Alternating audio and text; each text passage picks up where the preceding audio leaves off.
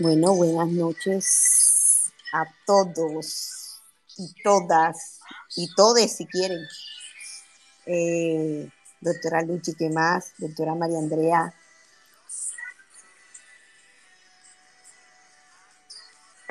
Hola, Vane, buenas noches. Buenas noches a Luchi, a Andrés, a Laurita, a Maya, a Beto, a Felipe, a Andrés, a, a bueno, a todos los que se encuentran aquí veo también a Pau, que, ella es muy asidua del Café con Dios. Bienvenidos todos al espacio interesantísimo. Hoy el ministro, interesantísimo. Nos interesa a todos. Eh, hola Vane, hola María Andrea, hola Andrés, Laura, Mayita, Fernando, Andrés, Beto, Felipe, Pipe, Luis Ángel, Pablo, Yesid, todos, de todos, eh, que esto llegue a más de 100 personas. Sí, el, el, ministro va a llegar a las 8 y 30 en punto y, y, digamos que pues tiene que, que, ir a una hora, va a estar con nosotros, ojalá se quede un rato más. Todos dicen lo mismo, ¿verdad? Todos dicen lo mismo y, y se quedan un ratico más. Pero pensemos que es cierta la hora para, para hacerlo más provechoso. Sí, sí, no, y de todas maneras es mejor, por cierto, interrumpo, Vane querida, Luchi, María Andrea, Natalia, Laura, y a todos los amigos, a Beto, a tantos amigos que veo de, del grupo de las opinadoras, un gusto enorme tenerlos acá, no saben la alegría que me da estar con ustedes el día de hoy. Ok, bueno, hoy digamos que no va, a ser muy técnico, no vamos a tener mucho tiempo.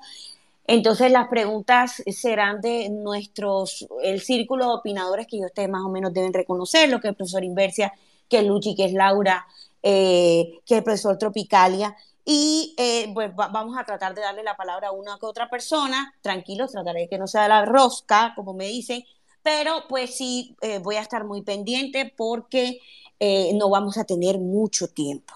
Entonces la idea es, como siempre, hacer un space chévere, sabrosón, como nos gusta, sí preguntar, preguntar. Eh, y, nada, yo creo que, la doctora Luchi ya tiene como con dos, tres preguntitas ahí. ¿Te, que le Luchi, ¿qué tal te cae el ministro? ¿Bien o mal? me cae muy bien, es una persona muy estructurada, eh, tiene un manejo político impecable. Eh, esperemos a ver, porque pues obviamente le tocó una circunstancia que no es la normal, o le queda solo un año, un año de trabajo y un año electoral. Entonces, pues no está en las condiciones normales como para uno evaluar un desempeño, pero él como sus condiciones profesionales y humanas son impecables.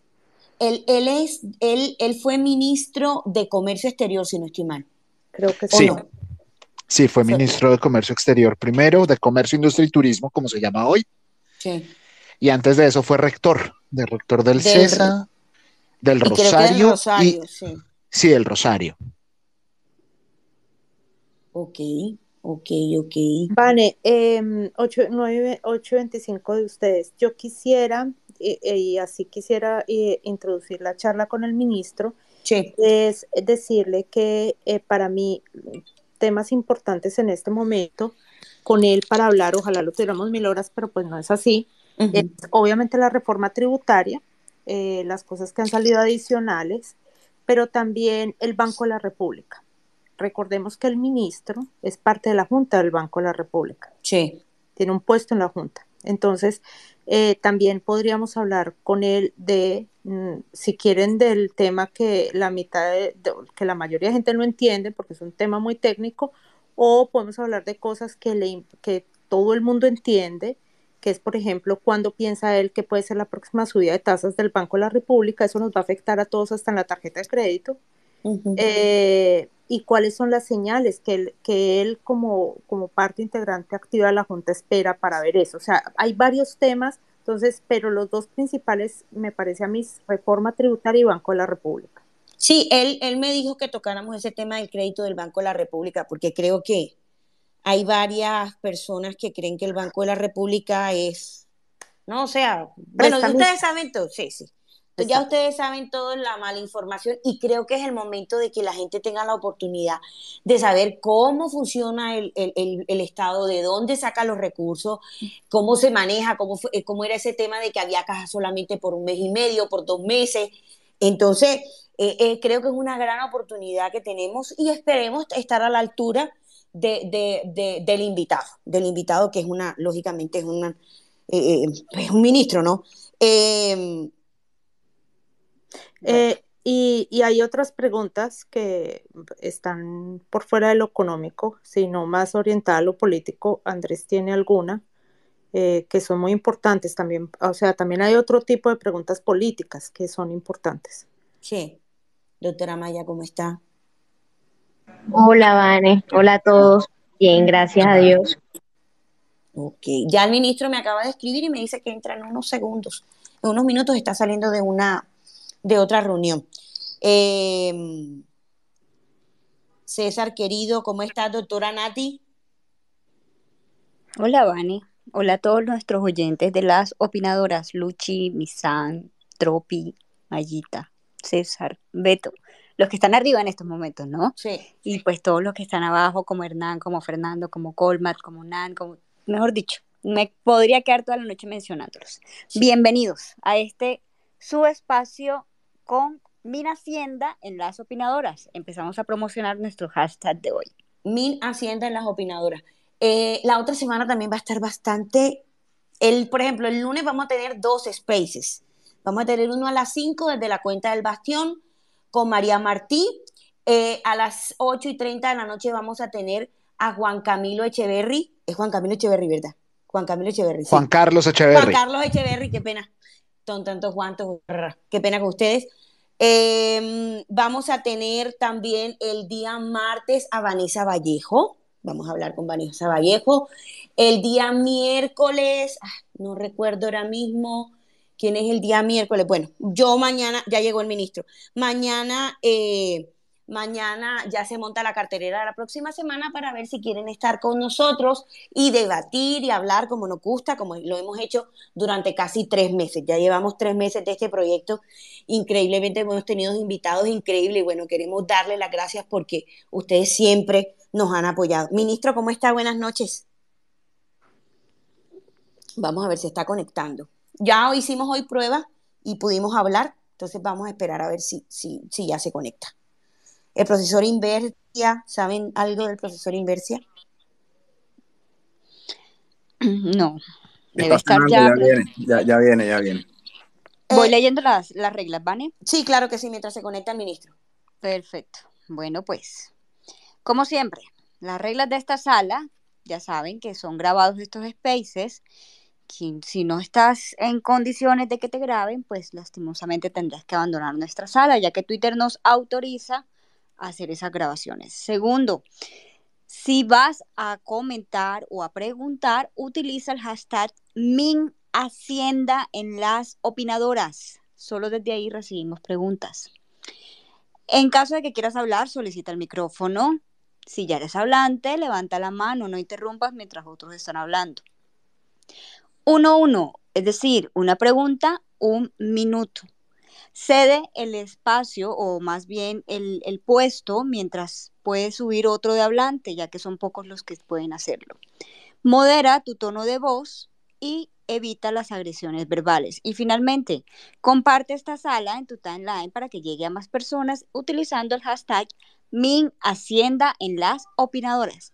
Bienvenido, ministro Restrepo, aquí a las opinadoras. Ministro, ¿cómo está? Hola, Vani, ¿cómo estás tú? ¿Qué has hecho? Un saludo a todos, a todos los que nos están oyendo. Sí, muy bien, muy alegre y bueno, lógicamente agradecerle que haya sacado un tiempito de su agenda que sé que debe estar bastante copada en estos momentos para hablar con la gente, con la gente del común. Eh, estas charlas son, bueno, eh, el día de hoy va a ser muy específico, sabemos que no vamos a tener mucho tiempo, entonces eh, la idea es que usted de pronto nos comente sobre la reforma tributaria, sobre el Banco de la República, sobre cómo funciona el país, porque a veces no, la gente del común no sabe cómo funciona y hay gente que se aprovecha de la ignorancia para sacar provechos y malinformar. Y la idea de estos espacios siempre será que se informe correctamente y que la gente tome la mejor decisión. Ministro, normalmente hago la primera pregunta y mi primera pregunta, como siempre, es ¿cómo le gustaría presentarse ante los opinadores? Espera que me está entrando, creo que mal la conexión. No sé si, si todos oyeron, pero yo no alcancé a oír. ¿Me puede repetir la pregunta? Qué pena. ¿Cómo le gustaría presentarse ante los opinadores? Pues es una buena pregunta, una pregunta difícil. ¿No? Simplemente me presento como, como una persona también común y corriente que asumió un rol, una responsabilidad en la vida, en el servicio público y que está aquí sirviéndole a los ciudadanos sirviéndole al país y contribuyendo en esta oportunidad a enfrentar tres desafíos importantes, el desafío de lo social, de la sostenibilidad social, el desafío del crecimiento y el desafío de la sostenibilidad fiscal. Y aquí estamos construyendo de esa manera. Bueno, ministro. Luchi, no sé si tienes alguna pregunta para el ministro. Adelante, Luchi. Ministro, buenas noches. Qué placer tenerlo y poder hacerle todas las preguntas que ojalá el tiempo nos alcance, ministro. Entonces yo quería primero preguntarle a usted si quiere, quiere empezar por la reforma tributaria o por el Banco de la República en su papel en las compras de bonos eh, y, las, y las ventas de TES o si empieza o el, las tasas de interés, lo que tiene que ver con el Banco de la República. Entonces, o Banco de la República o reforma tributaria, ministro, ¿por cuál tema prefiere empezar? No, arranquemos con la reforma tributaria y después nos metemos en otros temas y, puedes meter todos los temas que quieras, de crecimiento también, de otros temas. De todo, listo, ministro. Entonces, yo tengo una primera pregunta respecto a la reforma tributaria. En la reforma tributaria vemos que el 30% de los ingresos con los que está contando el gobierno eh, provienen de fuentes que no son ciertas, eh, los cuales están bajo el recaudo el mayor recaudo de la DIAN, la mayor eficiencia de la DIAN y la austeridad fiscal. Eso genera algún tipo de nerviosismo para las calificadoras a futuro y también para los inversionistas extranjeros, que son la principal fuente de financiación de la nación en este momento. ¿Cómo van a manejar ustedes eso a futuro o ese problema simplemente se le pasa al siguiente gobierno, donde esos rubros no alcancen los 5 billones aproximados que pretenden eh, recolectar, ustedes no pretendan bajar el gasto y le tocará al siguiente gobierno eh, hacer otra reforma? ¿Cómo van a manejar ese riesgo? Pero Luchi, lo primero es que no es necesariamente cierto que no son ciertos. Claro que son ciertos. Y además está comprobado que se pueden lograr. Yo arrancaría por el tema de evasión fiscal. Hoy, a mes de junio, nosotros hemos recaudado solo por lucha contra la evasión fiscal 8 billones de pesos adicionales. Lucha contra la evasión fiscal y contra el contrabando. Luego, claro que es posible lograrlos. Y de hecho, la experiencia de otros países a nivel internacional demuestra que así es. Es el caso de México, es el caso de España. Nuestra estimación incluso está muy por debajo de los estimativos que se han dado, de las realidades que se han dado incluso en otros países. Pero en, virtud, digamos, del análisis, es importante decir que en esta iniciativa no es solamente que se dice que se va a, a luchar contra la evasión en forma genérica, sino que se establecen mecanismos concretos para hacerlo. Se establece además un cronograma de entrada del recurso para ir considerando la implementación de esas medidas. Pero las medidas que ya se han venido aplicando han sido exitosas y demuestran, por los datos que acabo de señalar, que han permitido recoger un recurso eh, importante para el país. Entre otras, además, porque la evasión fiscal no es una entelequia. Estamos hablando de que estamos hablando de algo que representa para algunos estudios cerca del 5% del Producto Interno Bruto. Lo importante es contar con caminos para lograrlo. Y aquí hay caminos para lograrlo. Fortalecer todo el sistema de factura electrónica, que permite tener información para recolectar el recurso. Avanzar a tener facturación, un modelo de facturación compulsiva.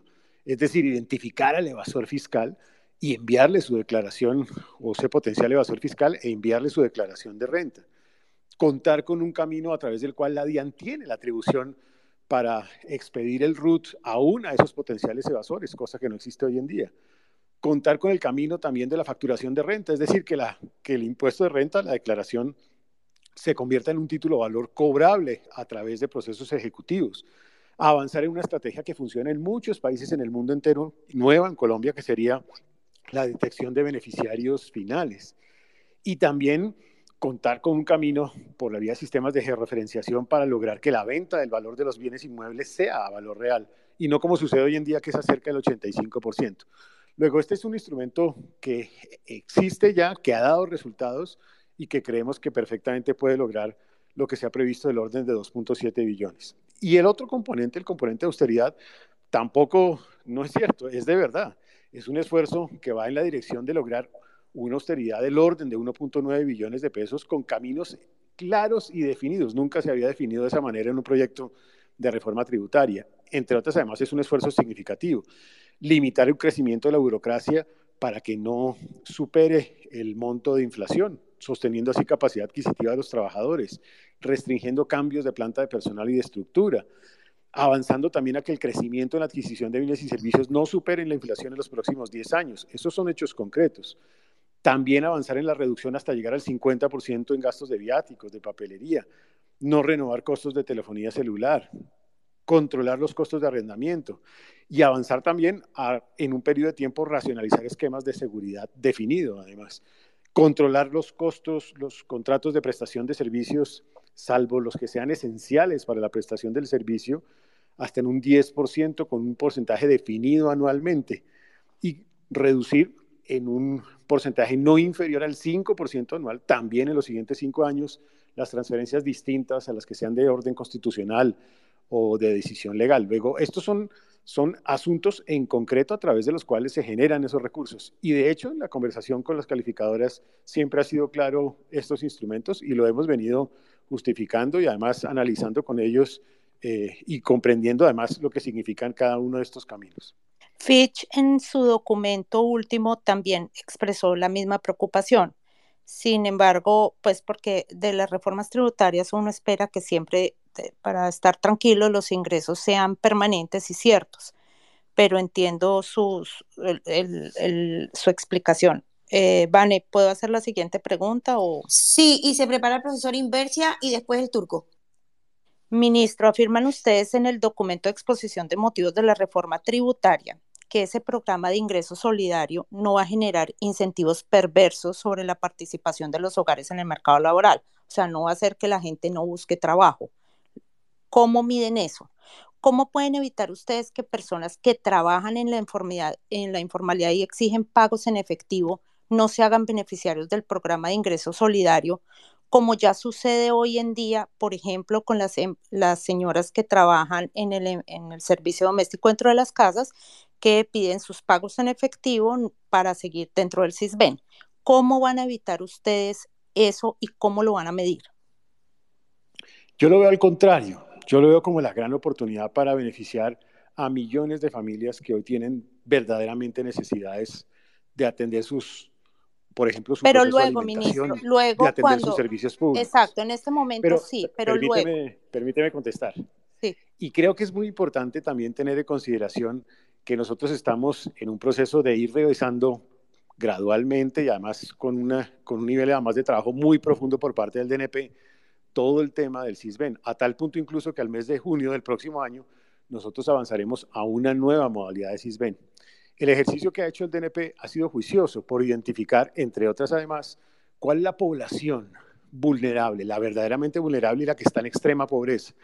Y lo que estamos haciendo con el programa, como se está definiendo en el proyecto de ley de reforma tributaria, es justamente avanzar a que ese programa sea un programa en donde los beneficiados preferencialmente, focalizadamente sean los que están en situación de pobreza extrema, que están absolutamente definidos además, que además se tiene la información en detalle en las bases de datos por parte del DNP que puedan haber dificultades o algún error en particular, pues seguramente puede existir y para eso están los mecanismos de seguimiento que entonces además están contemplados también en esta reforma de hacerle seguimiento detallado a la manera como está operando este y otros de los programas sociales. Pero la focalización en pobreza extrema va a ser el camino a través del cual se va a llegar a quienes verdaderamente lo necesitan.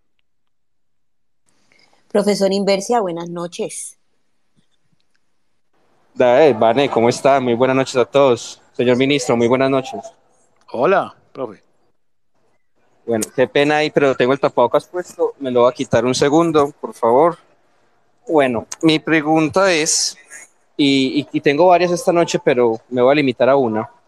Es un tema de, intereses políticos. Yo en lo personal he estado estudiando mucho el borrador de la reforma y el artículo 16 y 17 me parecen muy acordes a la situación, los capítulos de austeridad, que por supuesto son los que me encantaría que, que desde un punto de vista liberal que tengo, que fueran los que pasaran más completos el debate al Senado, ¿cierto?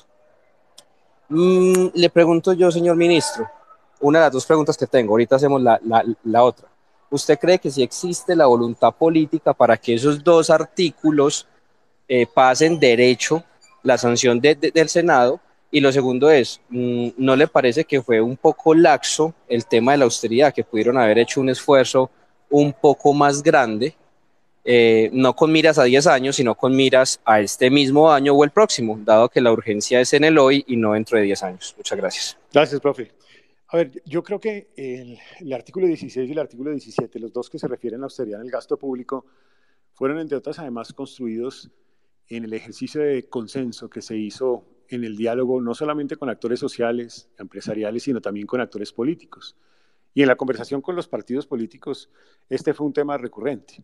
Aquí, entre otras, además hay un esfuerzo por parte del gobierno central que seguramente tiene que ser complementado con otro esfuerzo por parte del Congreso de la República. Debo decirles que hubo varios partidos que señalaron el interés de involucrar en el curso del debate algunos elementos adicionales asociados al Congreso de la República. Ya veremos cómo se da el debate con respecto a este, a este asunto.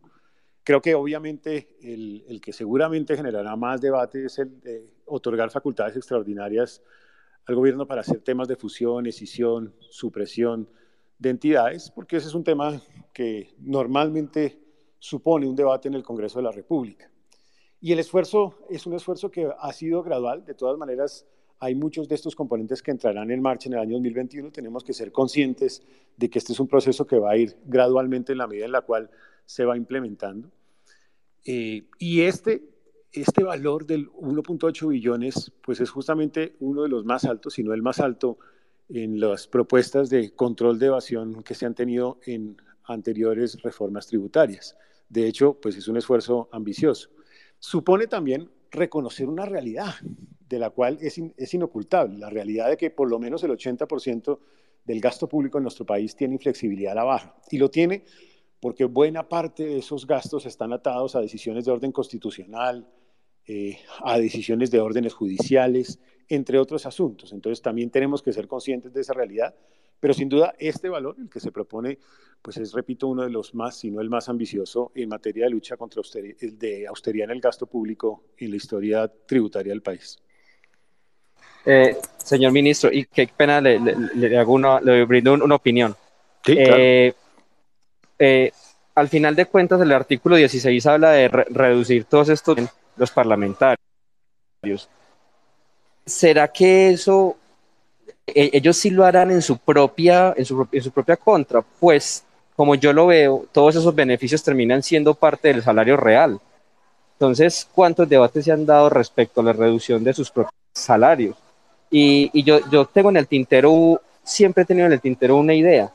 ¿Por qué no eh, congelar las nóminas durante por lo menos cinco años, ya que estamos en términos de, austeridad. Pues eso simplemente es una idea que tengo. Pues, muchas gracias.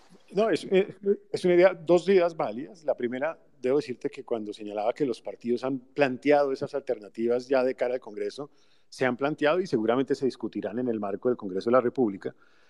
Hay otra realidad también que tenemos que ser claros y es que hay unas decisiones atadas eh, constitucionalmente o por decisiones judiciales que suponen que debemos garantizar la continuidad de la capacidad de compra de la remuneración de los funcionarios públicos. Entonces, eso supone crecimiento por lo menos por el nivel de inflación.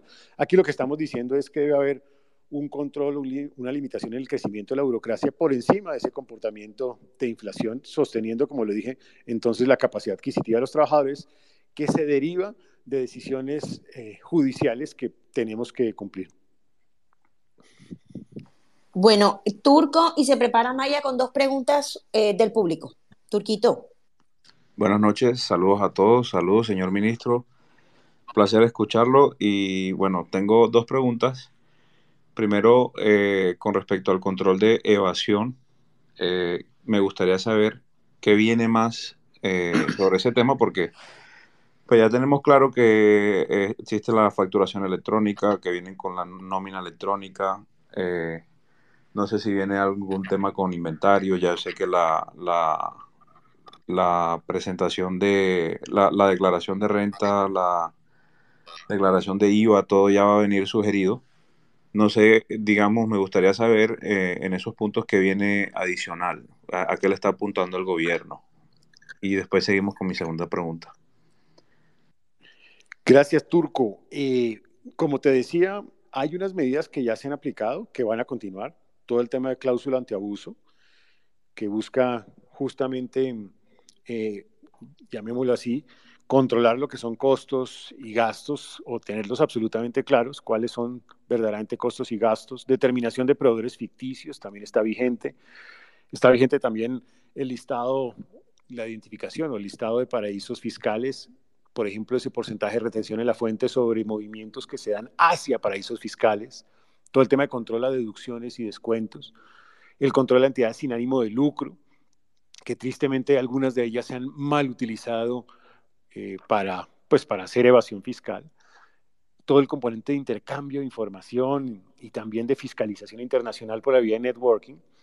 Esos son los que están vigentes, continuarán vigentes. ¿Qué estamos incorporando nuevo aquí? el fortalecimiento del sistema de factura electrónica, porque hay muchos documentos que hoy en día no hacen parte del sistema de factura electrónica. Uso también de Big Data alrededor de ese sistema de factura electrónica. Lo que acabo de decir de facturación compulsiva o sugerida para esos potenciales evasores. Facturación de renta, que es convertir o permitir este tema de los procesos ejecutivos al convertir la declaración eh, en, un, en un título tipo factura. El avance también en el programa de detectar beneficiarios finales tampoco existe, eh, se crea, y todo el tema de georreferenciación y venta por el valor real de los inmuebles o como el instrumento del sistema de información de georreferenciación para justamente lograr que no haya evasión por la vía del valor eh, de los inmuebles y que esto sea a valor real. Esos son los componentes nuevos, son cinco componentes nuevos que se suman a los que están anteriormente y que van a permitir seguir en esta senda de controlar el tema de evasión fiscal. Ok, eh, muchas gracias. Digamos que quiero hacer una pregunta. ¿no? A mí me parece perfecto todos esos esfuerzos, pero ¿no le parece que en, entre los esfuerzos por control de evasión más por otro lado una alta carga impositiva, termina siendo una asfixia para esas empresas frágiles que hay aquí en Colombia, que de hecho por eso acuden a evadir y, y demás sin tener que justificarla, ¿no? Yo, yo creo que no hay ninguna justificación para una expresión de corrupción. Eh, uno no debe justificar eh, la corrupción en sí mismo. La evasión es una forma de corrupción. Eh, y en ese orden de ideas, independientemente de cualquier cosa, creo que en un sentido ético de la construcción de una sociedad, me parece que la evasión hay que controlarse de todas formas. Independientemente de lo cual, pues lo que se ha venido montando en esta iniciativa, sí, supone retroceder parte de algunos de los beneficios que se daban en la ley de crecimiento del 2019, pero cuando se compara la tasa efectiva de tributación para el sector empresarial, 2018 eh, y con la nueva reforma igual hay una reducción con respecto a lo que se tenía en 2018. Claro, no se da la misma que se tenía en la ley de crecimiento porque este es un momento en donde pues no lo podemos hacer. Eh, y en eso, entre otras, además, los sectores empresariales han expresado su solidaridad y su sentido de apoyo a la realidad y a las necesidades sociales del país de hoy. Mil gracias. Eh, Vane, solo por decirlo así, una ñapa, una pregunta pequeña. Eh, mm. sí, pequeña, es pequeña. Sabemos que, sabemos que la próxima eh, ya, ya estaremos eh, muy seguramente de cara a otra reforma tributaria. Usted personalmente, ¿cómo ve la próxima reforma tributaria, próxima reforma tributaria en el sentido se va a parecer más a, este inicial que vimos con Carrasquilla, vamos a volver a ese tema de, que todo recae en la clase media de, y más en las personas naturales, o va a ser más como esta, o como la así a, grosso modo. Dos cositas ahí, Turco, a decir. Uno es, eh, la primera es, yo creo que es muy importante señalar que eh, este esfuerzo es un esfuerzo que tiene en consideración el contexto actual, contexto social, eh, si se quiere, contexto político, la realidad en que estamos viviendo, que no la podemos ocultar. Nosotros estamos en medio de una pandemia, saliendo de una pandemia, pero aún en medio de ella, con millones de personas afectadas, vulnerables. Por eso yo he sido enfático desde el primer momento en que esta iniciativa no podía tocar clase media, por lo tanto no iba a tocar el tema del IVA, ni tampoco el tema de impuesto, de, de la ampliación de la base en personas naturales en impuesto de renta, ni tampoco el tema de impuesto en pensiones. Y con base en ese criterio es que se adoptó la línea sobre la cual se fue construyendo esta iniciativa.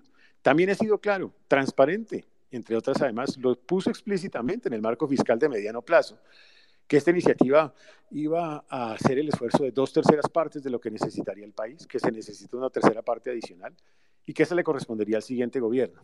¿En qué línea? Yo creo que seguramente el siguiente gobierno habrá de identificar. Creo que de todas maneras, pues va a ser importante ir revisando en el nivel o en el tema de personas naturales qué camino se debería seguir, por ejemplo, para abordar el tema de la reforma. Y también seguramente tendrá que estudiar algunos otros temas relacionados con IVA, por ejemplo. Creo que en una réplica se prepara Maya con sus dos preguntas. Vane, ¿a quién le dices lo de la réplica a mí? Sí, estaba levantando la mano. Sí, estaba levantando la mano, pero no es una réplica, sino una pregunta adicional de la reforma. Eh, dentro de la reforma, ministro, está la disminución del 5% al cero a la retención que le, le van a cobrar sobre las utilidades al capital extranjero, las operaciones de renta fija, o sea, lo que denominamos el offshore. Eh, de, desde el 2016 para acá, cada año somos aún más dependientes de esos flujos para financiar la nación. Me imagino, y, y, ha, sido unos flujos muy importantes el año pasado eh, eh, con la pandemia y este año lo son súper importantes, ya han entrado neto 8 billones, pero no estamos generando demasiada dependencia que nos vuelve muy ágiles a ese tipo de flujos. Históricamente, Luchi, el gobierno nacional se ha, ha tenido siempre niveles de endeudamiento. Perdón. Eh, como resultado del... Ministro, perdón, lo interrumpo un momento que me están preguntando algo antes de que usted continúe. Offshore son todos los flujos de capital extranjero que llegan de afuera de Colombia, entran a Colombia y compran deuda pública y operan papeles dentro de eh, el marco nacional, o sea, en nuestra bolsa y en nuestros sistemas de transaccionales. Eh, ya, ministro, qué pena. Sí, no, independientemente de eso, yo, yo lo que creo es importante señalar que ha sido históricamente, eh, digamos, parte de la forma como se financia el presupuesto general de la nación y en general la dinámica de financiamiento en el país que se opere con un nivel de endeudamiento. Nosotros hemos tenido ese endeudamiento a nivel internacional y a nivel nacional y se han utilizado distintos caminos, bonos y títulos TES. En este caso particular, esta iniciativa es una iniciativa que ha venido dándose de tiempo atrás de tratar de reducir particularmente el tema de retención en la fuente eh, sobre ingresos que se generan a la compra de esos títulos TES, en la medida en la cual esos títulos generan una rentabilidad a quien los adquiere. En este caso particular, al inicio de este gobierno, esa retefuente era del orden del 14%, luego se baja al 5% y en esta oportunidad se baja al 0%. ¿Qué se busca con esto? Se busca generar el mismo nivel de competitividad que existen en muchos otros países en la región. Es el caso de Perú, es el caso de Panamá, es el caso de Uruguay, que también tienen fuentes de financiación similares. ¿Buscando qué? Buscando justamente acceder a esos recursos en los mercados internacionales de una manera quizá más eh, competitiva, por eso lo señalaba al inicio, y buscando con esto tener fuentes de financiación no solamente para el sector público, sino para el sector privado, porque esta iniciativa particularmente viene del sector privado. Este ha sido, entre otras, además, una de las medidas más atractivas para generar fuentes de financiación al país, que, repito, siempre se han dado. Naturalmente, como resultado del impacto de la pandemia, los niveles de endeudamiento del país se elevaron, sí, sin duda alguna, porque tuvimos una reducción de ingresos, un aumento en el gasto público a través de política contracíclica para enfrentar el impacto de la pandemia y por el impacto derivado e indirecto de la reducción del Producto Interno Bruto. Luego, esta es una medida que busca generar ese nivel de competitividad y que sí contribuye naturalmente a los niveles de endeudamiento que necesita el país para financiar su operación normal, como ha sucedido en este y en otros años en la vida del país. Bueno, Mayita, adelante y se prepara César. Gracias, Vane. Buenas noches, ministro. Gracias por aceptarnos la invitación aquí en las opinadoras. Eh, le cuento que por fuera tenemos muchas preguntas. Eh, varias personas quieren conocer muchas cosas acerca de la reforma tributaria, así que le tengo, Vanessa me dijo dos, pero le tengo tres para que me las responda muy puntuales y bien cortico para también seguir haciendo preguntas con los que nos suben acá como hablantes. Le hago la pregunta, usted responde y así le voy haciendo las siguientes. La primera, la gente quiere conocer cómo se construyó esta nueva reforma tributaria. Cuéntenos un poco de esa historia, porque ya nos dijo que se habían hecho consensos con sectores sociales. Entonces, cuéntenos cómo nació la reforma. Maya, e, e, esta iniciativa surge cuando el presidente hace un llamado en tres direcciones. Primero, cuando se retira la reforma anterior, él hace un llamado primero a la grandeza, segundo a la construcción de consensos y tercero a buscar un sentido de solidaridad. Consensos fue y, el, y el sentido de grandeza fue el motivo sobre el cual nosotros arrancamos a trabajar en la iniciativa. ¿Qué empezamos a hacer? Empezamos a generar unos espacios eh, de la mano incluso de las comisiones terceras y cuartas del Congreso de la República a través de unos foros virtuales donde escuchamos a distintos actores sociales, actores, por ejemplo, de sindicatos, líderes estudiantiles que participaron en la protesta, oímos también instituciones, iglesias, partidos políticos, empresarios, gremios de la producción, universidades, centros de investigación. También eh, pudimos escuchar a eh, actores representativos de las finanzas públicas, exministros de Estado, y empezamos a recoger un conjunto de propuestas, de iniciativas y de comentarios sobre lo que debería ser una propuesta de esta naturaleza. Simultáneamente también abrimos un espacio de consulta pública alrededor de una página web en donde podían participar cualquier ciudadano. Participaron miles de ciudadanos poniendo también iniciativas o propuestas, las recogimos. Con base en esto fuimos o empezamos a construir una propuesta que llevamos a seis regiones de Colombia. Recogimos en región Caribe. En cada uno de esos sitios estuvimos con beneficiarios de programas sociales, con empresarios, gremios de la producción, líderes estudiantiles. Eh, estuvimos también con alcaldes, gobernadores, medios de comunicación y empezamos a recoger en cada uno también de esos espacios ideas que fueron eh, digamos, sumándose a las que ya se habían venido construyendo a lo largo del camino. Estuvimos en región Caribe, en el Gran Santander y Boyacá, también en Huila, Tolima, estuvimos en Antioquia Eje Cafetero, estuvimos también en Orinoquía y Amazonía y en la región del suroccidente del país. Yo tuve la oportunidad también de reunirme con centros de investigación y universidades sobre esta iniciativa eh, y e hice también varias reuniones con gremios de la producción, distintos gremios de la producción, para que a partir de todo ese esfuerzo pudiéramos tener una iniciativa que fuera construida eh, a partir de lo que yo señalé al inicio. Entendiendo una cosa importante, consenso no significa unanimidad, consenso significa puntos en común entre los distintos actores en donde puede haber personas que a algunas les parezca, otras que no, pero por lo menos los elementos que están aquí recogidos son los que mayoritariamente se encontraron a lo largo de esta conversación. También lo hice con partidos políticos, partidos políticos cercanos al gobierno, otros que no lo son y otros que pueden estar en oposición. Luego hice el esfuerzo también de escuchar a todos estos actores también políticos. Bueno, la siguiente es, ¿por qué en lugar de tantos subsidios a casi el 50% de la población, no se bajan puntos del IVA, lo cual afecta directamente los precios al consumidor y generaría crecimiento y empleos? Porque yo creo que este es un momento en donde necesitamos focalizar el esfuerzo de política social. No es un momento cualquiera, es un momento en donde estamos saliendo de una pandemia en donde hemos incrementado la pobreza extrema y la pobreza monetaria y donde el camino de la focalización es un camino adecuado. Yo creo firmemente en el valor de una política social una política social que llegue directamente a los beneficiarios que lo necesitan. Y aquí estamos llegando a los beneficiarios de las familias más vulnerables del país, pero también atendiendo eh, necesidades que necesitan una política activa. Y ese es el caso, por ejemplo, de tener incentivos para la generación de empleo en jóvenes, también el programa de matrícula cero, de matrícula gratuita para educación superior en instituciones de educación superior oficiales, y un programa como el subsidio de la nómina que también llega focalizadamente al micro y al pequeño empresario, incluso aquellos que tienen dos trabajadores, que eso incluye personas naturales con actividad comercial. Entonces me parece que la focalización es eh, necesaria en un momento como estos en donde nosotros necesitamos rápidamente recuperar el terreno perdido, por ejemplo, en reducción de la pobreza, o en destrucción de empleo en el país. Perfecto.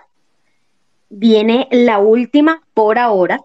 Los demás eh, que no quieren subir acá como hablantes pueden enviar su pregunta con el hashtag Minacienda en las opinadoras. Ahí las vamos a estar leyendo y se las traemos acá al ministro. Bueno, la última dice así.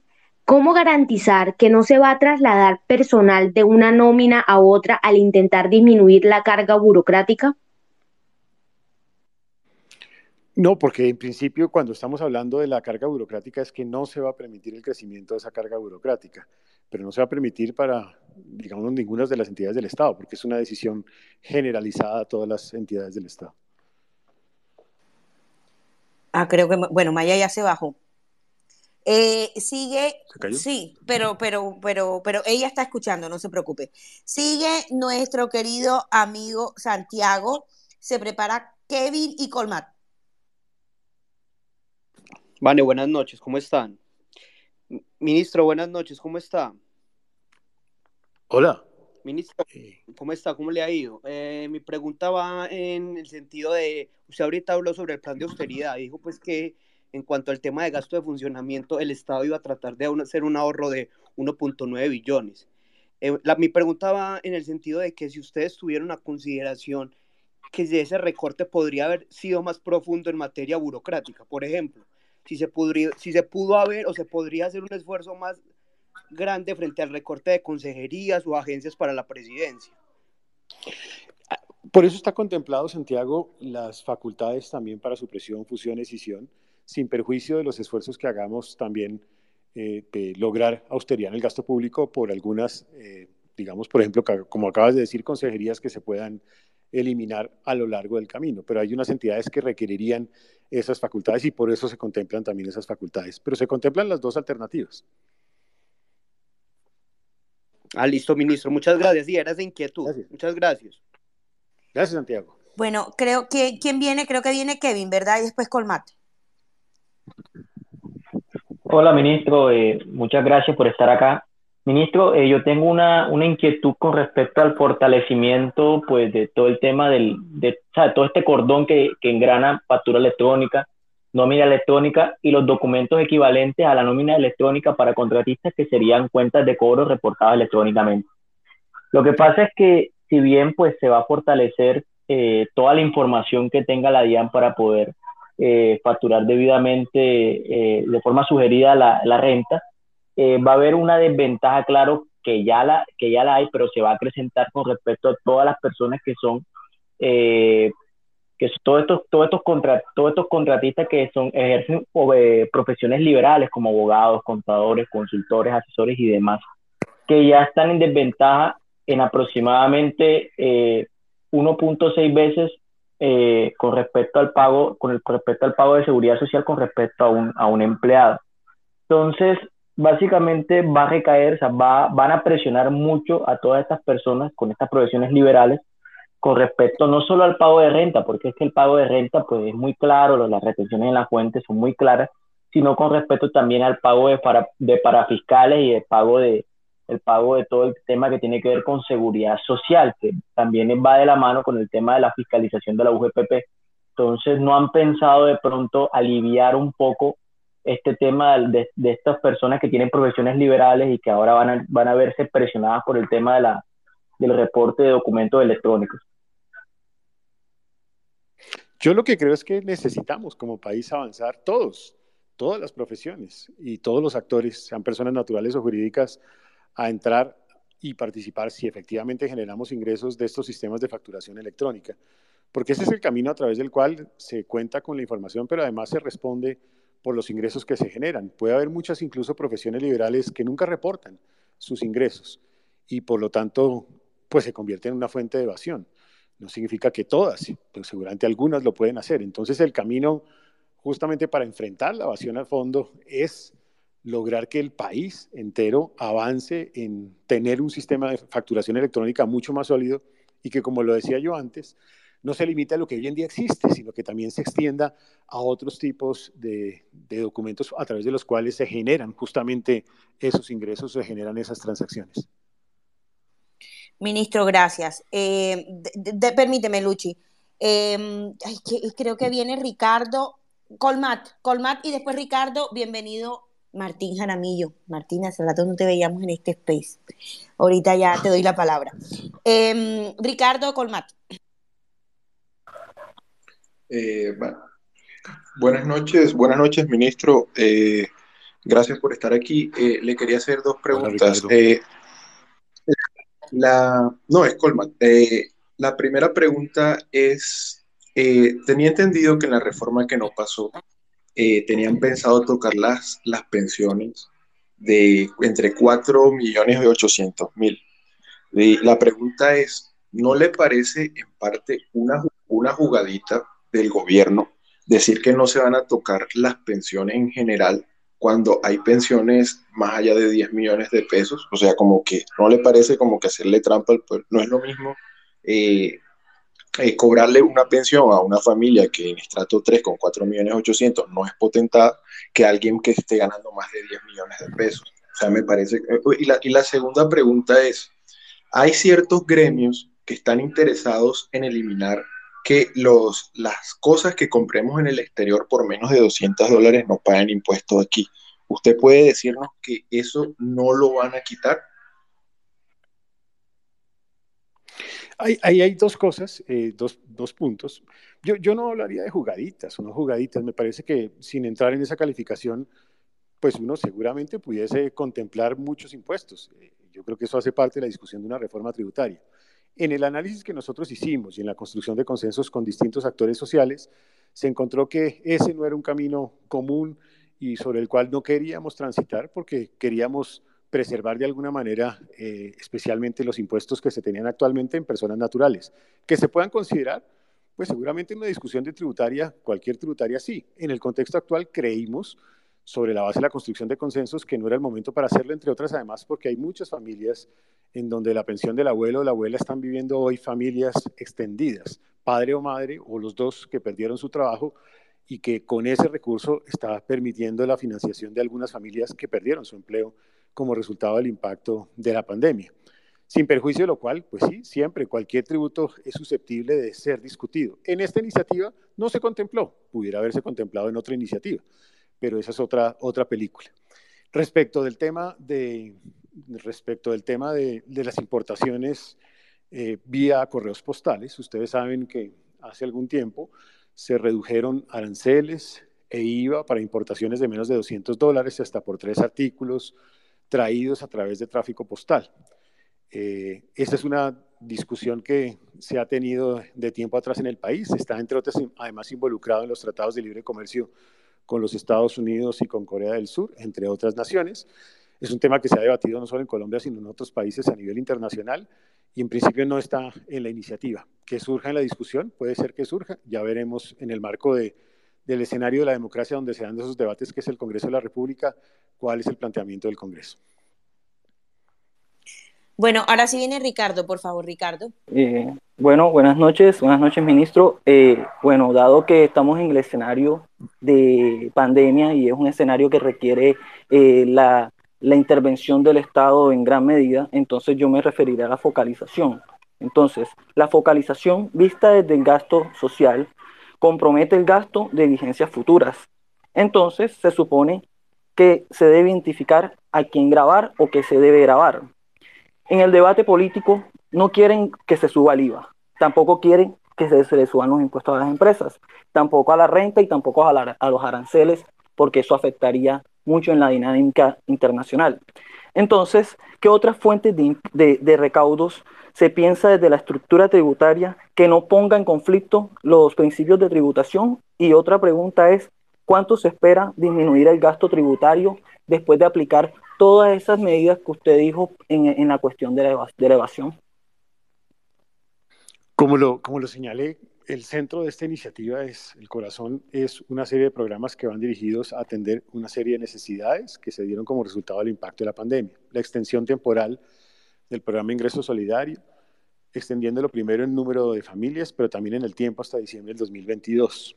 En segundo lugar, el subsidio de generación de empleo para jóvenes y otros actores de la sociedad por un periodo de tiempo para contribuir a ese propósito que es central en este momento. En tercer lugar, la matrícula gratuita como programa permanente para jóvenes de familias vulnerables en instituciones de educación superior oficiales. Y en cuarto lugar, el subsidio de la nómina para las micro y pequeñas empresas, arrancando desde dos personas eh, de ese tipo de organizaciones eh, y que se daría por un periodo de seis meses. Con esos, esos programas sociales, como acabo de señalar, el grueso tiene una temporalidad y hay uno de carácter permanente. Fuentes de financiación, la primera de la cual hablamos al inicio, que es en gasto público, que recogería hasta llegar a un valor del 1.9 billones año. La lucha contra la evasión fiscal, que va creciendo hasta llegar a 2.7 billones por año. Con eso se recogería aproximadamente el 31% y el resto iría por el desmonte parcial de algunos de los beneficios que se habían contemplado en la ley de crecimiento del 2019, más una sobretasa al sector financiero por un periodo de tres, eh, hasta el 2025 y adicionalmente una propuesta de normalización tributaria. Bueno, ahora sí viene el profesor Tropicalia, profe, ¿cómo está? Vane, un abrazo, ministro, qué gusto oírlo. Un placer. ¿Cómo está? Bien, afortunadamente. Todo bien, gracias a Dios, ministro. Voy a sacarlo del tema económico y lo voy a sacar con dos preguntas muy sencillas. La primera, antes de ser ministro, antes de entrar al servicio público, el ministro, el ministro José Manuel fue rector universitario muchos años en Uniempresarial, en el CESA y en el Rosario. ¿Qué lecciones de ese tiempo en la academia sacó para esto que está viviendo ahora, tanto en mi comercio como más adelante en mi hacienda? Yo, yo, creo que lo, yo, yo, creo que algo muy importante es que quienes hemos recibido mucho en la vida, y yo la verdad me considero una persona agradecida con la vida de haber recibido mucho a lo largo de mi vida, tiene mucho para entregar también. Uno no puede quedarse simplemente con los honores o con los, reconocimientos o con los cargos importantes, sino que también tiene que estar dispuesto a ceder parte de lo que tiene alguien más. la decisión de entrar al sector público es una decisión que tiene enormes sacrificios, arrancando por el sacrificio de la vida familiar, del desligarse de su familia, no estar tanto tiempo con ellos, más otros sacrificios de tiempo, dedicación, de responsabilidades, etc. Eh, y en este caso particular, pues además exacerbado porque nos tocó vivir un momento muy difícil como fue el resultado de la pandemia.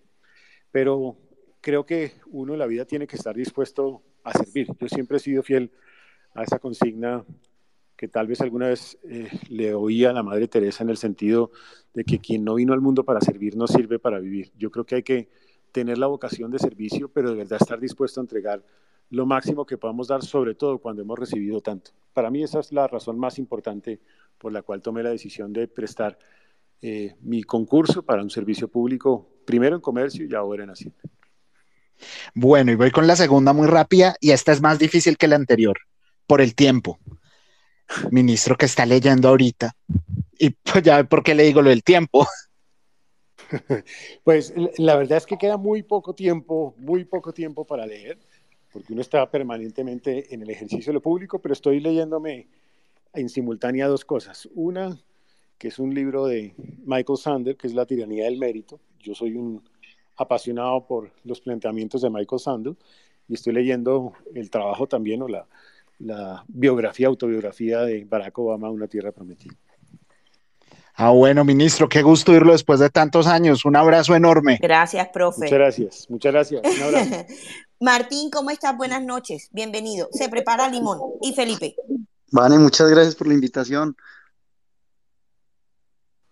No sé si tienes una pregunta o algún comentario. Sí, sí, sí, sí. Eh, ministro, yo, yo me acuerdo que usted trajo a, a Michael Sandel hablando de eso en el Rosario hace unos 2018, si, si la memoria no me falla. Y, y le recomiendo, pues, sobre todo si tiene poquito tiempo, que el libro de Obama se lo escuche, que lo narra él mismo, bacanísimo, en, en Audible. Eh, pero bueno, a- ahora sí con la, con la pregunta difícil, eh, usted verá si me responde pues en términos generales, pero, pero pues yo sí voy a hacer nombres propios. Yo creo que varios colombianos, pues eh, recientemente en redes, pero, pero pues hace muchos años vienen escribiendo sobre el aprovechamiento privado de servicios, de, de, de dineros de carácter público. Eh, nombremos tres. Uno, las tarjetas profesionales eh, de las diferentes pues carreras, sí, pues entiende para medicina, ingeniería, contaduría de pronto, pero, pero uno no entiende pues un administrador, quién le tiene que certificar a uno que es un administrador o un economista. Eso pues yo considero que son recursos que se van a un privado, pero pues que son, se parecen mucho a un impuesto porque eso el valor que le representa a la persona es cero. Las notarías, eso es un proyecto que, que hay por ahí de alguien y que pues vino a través de un escándalo sobre la poca competencia que tienen, los masivos recursos que, que, que, que hay. Yo creo que nadie, pues yo ni siquiera he visto esos cálculos.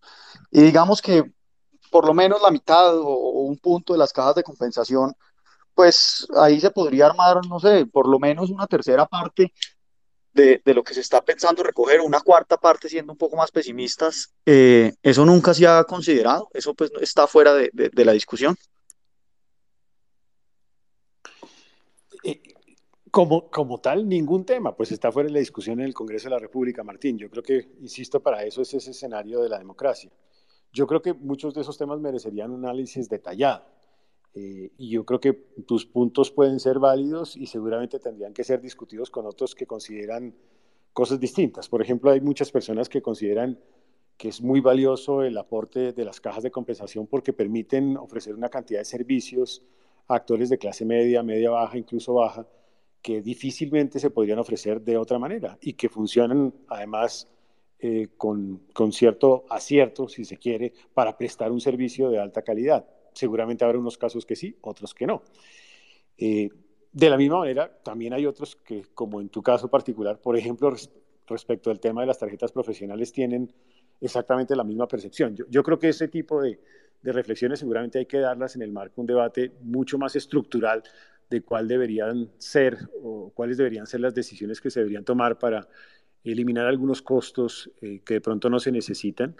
Y lo mismo, incluso habría que incorporar otras discusiones, por ejemplo, qué repeticiones hay entre distintas entidades dentro del mismo Estado, cuáles se pueden eh, sumar, cuáles no, y por qué sí o por qué no. Yo creo que ese es el tipo de reflexiones que hay que dar eh, y creo que hay que hacerlo estructuralmente. Y yo no me atrevería en este momento a decirte si sí o si no cada uno de ellos, pero creo que hay que hacerlo. Me parece que eso hace parte de la discusión de un Estado moderno y más eficiente. Gracias, ministro. Gracias, Vane, por la invitación. Gracias, Martín, aquí. Siempre bienvenido. Ministro, son las 9 y 19. Sé que, sé que se tienen que quedar Hágale, solamente hágale. una horita. Ah, perfecto, bueno. no. Dele limón, Felipe Hágale, Mamela hágale, y limón, por favor. Bueno, voy yo, Vani. Buenas noches, ministro. Eh, tengo dos preguntas. La primera es que, pues, tengo Limón. que reconocer, pues, o ¿cómo está, ministro? Buenas noches. Después de muchos años de trabajar en el sector financiero, es primera vez que yo veo una gestión tan notable en buscar concertación. Eh, y tengo que, y tengo que confesar que em, mi reacción fue de rechazo al final la red tributaria mirar es que, que, o sea no se tiene que buscar concertación sino lo que se necesita es lo que se Yo estoy perdiendo a Carolina. esa concertación es Yo lo también. que va a lograr que en este momento pues tan neurálgico para el país se logre em, esa aprobación y entonces ahí va mi pregunta Se cayó, se cayó Carolina. Caro, trata de conectarte desde tus datos para ver por qué te estamos perdiendo. Felipe, adelante. Eh, gracias, Vane. Ministro, buenas noches. Eh, yo, la verdad, quiero felicitarlo, Hola, Felipe. Quiero felicitarlo por, por haber aceptado este espacio, pero además porque siento que fue demasiado notorio el cambio o la transición que hubo, que hubo eh, en el ministerio desde que usted lo asumió. Y yo quiero enfocar mi pregunta un poquito en eso. El gran error de este gobierno, para mí, que ha hecho algunas cosas buenas eh, y otras muy valiosas y le ha apuntado a cosas muy ambiciosas como la anterior reforma tributaria que aquí se ha socializado varias veces que no era tan terrible como la vendieron en las calles, ha sido errores de comunicación. Usted comunica de una manera distinta, eh, usted genera empatía con la gente, con el ciudadano de pie, y el, y el estar en este tipo de espacios obviamente eh, pone al ciudadano a un nivel en el cual el funcionario público quiere escuchar y quiere eh, atender las necesidades del ciudadano de a pie. Pero esa indignación social que se ha capitalizado un sector político del país a través de las redes sociales espera un poco más que una buena comunicación. ¿Cómo decirle a la gente que vamos a presentar una reforma tributaria y que la van a aprobar, pero que esos recursos van a ser realmente bien invertidos? Yo creo que ese es el desafío que tenemos por delante. Yo, yo también creo que hay que hacer esfuerzos permanentes de comunicación en el ejercicio de lo público. Yo creo que eso es muy importante. Yo creo que en el momento actual, y eso alcanza a contestar algo de lo que Limón decía anteriormente, eh, Felipe, eh, creo que hay que hacer esfuerzos también en un escenario como el que estamos viviendo de construcción de una escucha activa y de consensos alrededor de distintos actores de la sociedad. Creo que hoy imponer una reforma de arriba hacia abajo puede ser mucho más difícil, eh, mucho más complejo. Así puede ser seguramente la tradición con la cual se han construido todas las reformas y buena parte de los proyectos de ley en el pasado en la vida del país. Pero creo que el momento actual eh, es un momento atípico y requiere respuestas también atípicas, distintas a las tradicionales. Siento que es muy importante el lograr algo de lo que tú estás planteando en, en, este momento. Y en tal sentido, apreciado eh, Felipe, nosotros estamos avanzando en dos cosas simultáneamente que, que yo también he venido aquí construyendo desde el, desde el Ministerio de Hacienda con el equipo para acelerarlos. Uno, de la mano del DNP, en un COMPES de eficiencia en el gasto público, es decir, cómo lograr verdaderamente demostrar y lograr que ese gasto sea un gasto verdaderamente eficiente. En tal sentido, vamos a tener esa política económica y social, yo espero que entre septiembre y octubre de este año para consulta, con el objeto de expedirla en el primer semestre del próximo año. Es un avance importante en la dirección de ser mucho más eh, transparente y sobre todo eficiente en la gestión del gasto público. Y en segundo lugar, venimos trabajando también con el equipo de presupuesto en lo que llamamos un presupuesto orientado a resultados, eh, con el DNP y un presupuesto programático. Tratar de ir mostrando cómo ese presupuesto efectivamente logra resultados cuando se utiliza.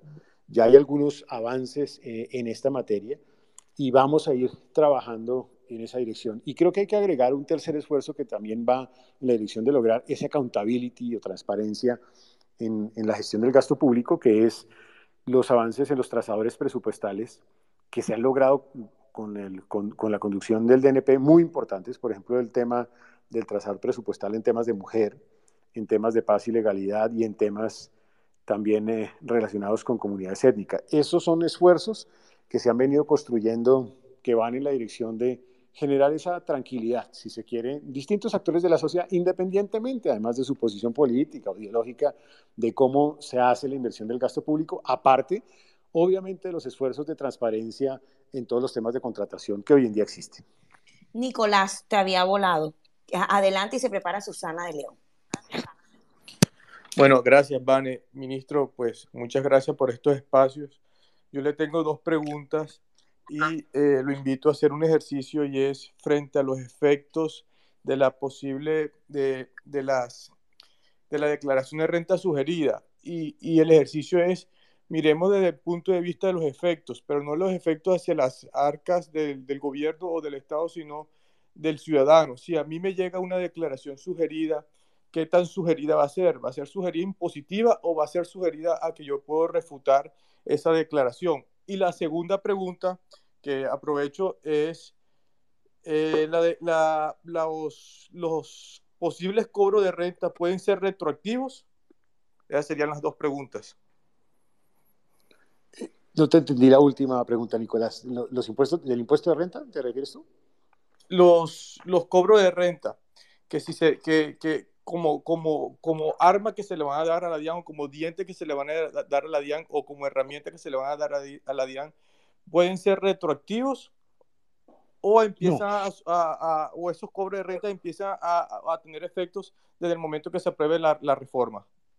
No, incluso tienen efectos eh, posteriores. Por ejemplo, la tarifa corporativa en persona jurídica eh, aplicaría para el año 2022 que se termina pagando en el año 2023. Ni siquiera se va a pagar ahorita porque acuérdense ustedes que la tarifa de este año, por ejemplo, se paga en el año 2022.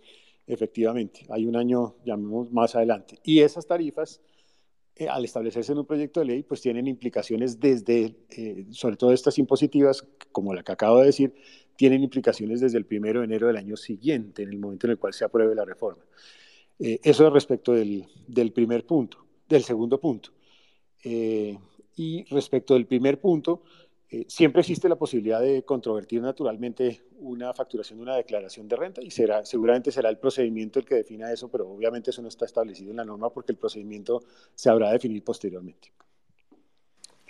Gracias, Nicolás. Susana, bienvenida a este space. Creo que es la primera vez que te veo por acá. Adelante. Sí, es la primera vez. Pero bueno, con ese invitado es lo mínimo que podría hacer. Ministro, un placer saludarle. La pregunta es muy puntual y es que Hola.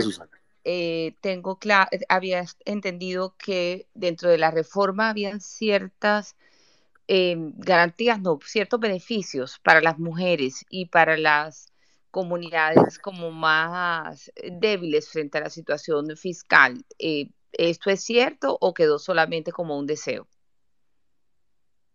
No, queda, Susana, con un saludo también para ti, especial queda incluido dentro del subsidio de generación de empleo. Inicialmente lo teníamos solo para jóvenes, pero se eh, incluyó también la posibilidad de extenderlo a hombres, mujeres, personas en situación de discapacidad, con un subsidio que va a llegar hasta el 50% de los costos de seguridad social para el sector productivo con el objeto de vincular a estas personas que perdieron sus oportunidades eh, laborales.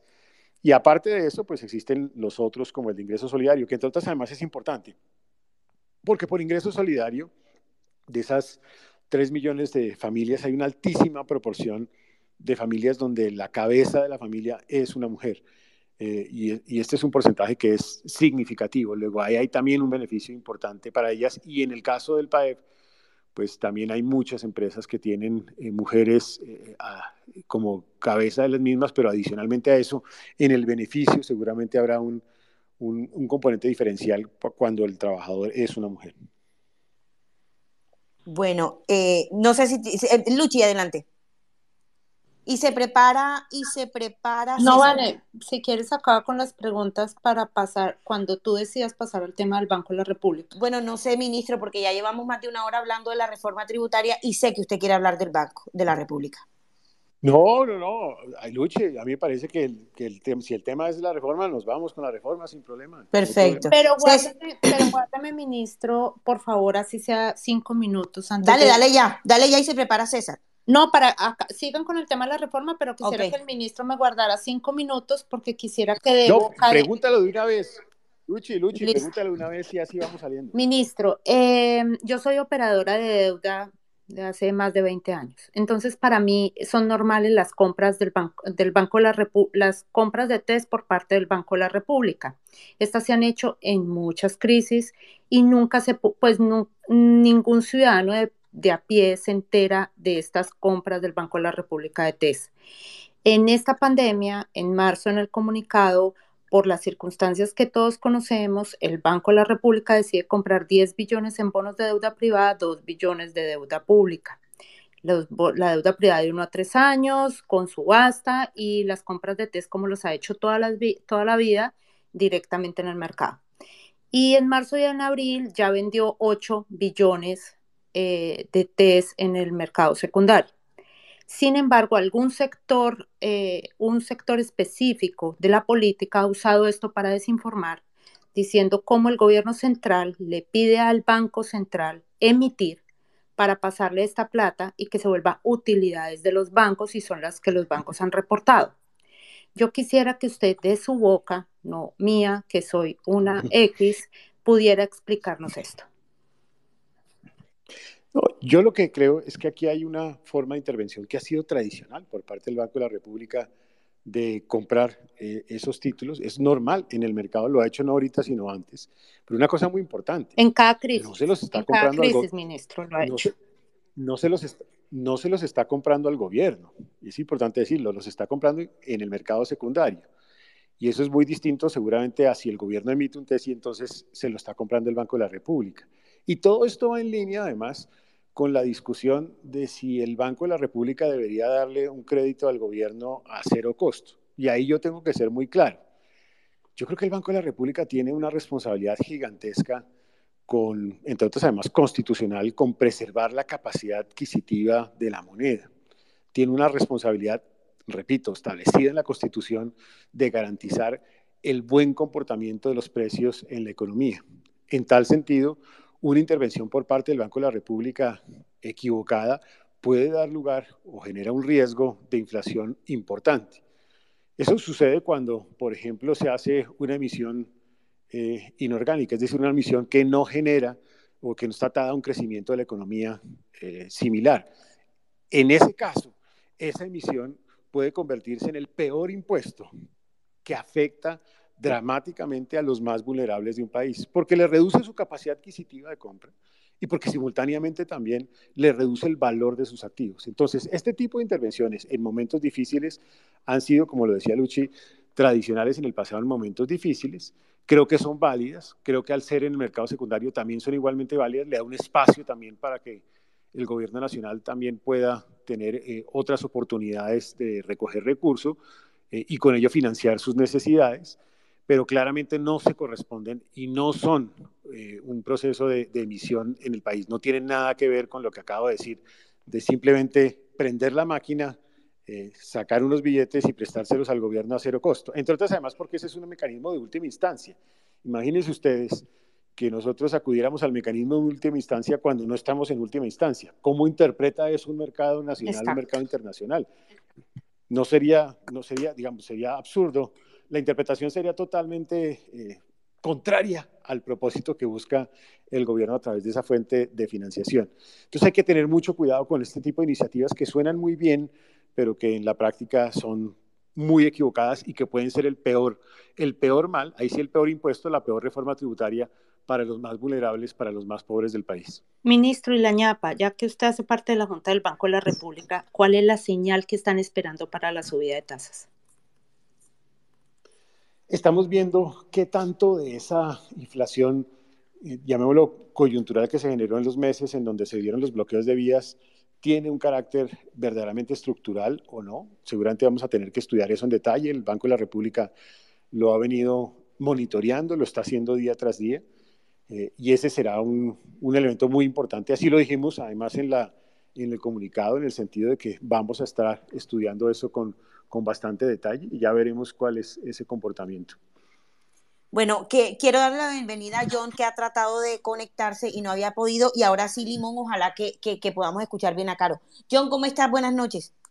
Vanessa, hola, buenas noches. Ministro, buenas noches. Eh, tengo una pregunta y sobre la transmisión de tasas, porque en el 2006 eh, tuvimos la tasa de usuario históricamente más baja y eso llevó, entre otras cosas, a que en el 2007 tuviéramos el mejor crecimiento de este siglo, que fue cercano al 8%. La tasa de usuario estuvo alrededor del 22%. Y sin embargo, este año, con tasas en mínimos históricos de intervención del Banco de la República, tenemos una tasa de usura que está alrededor del 26%. Entonces, ¿qué hacer?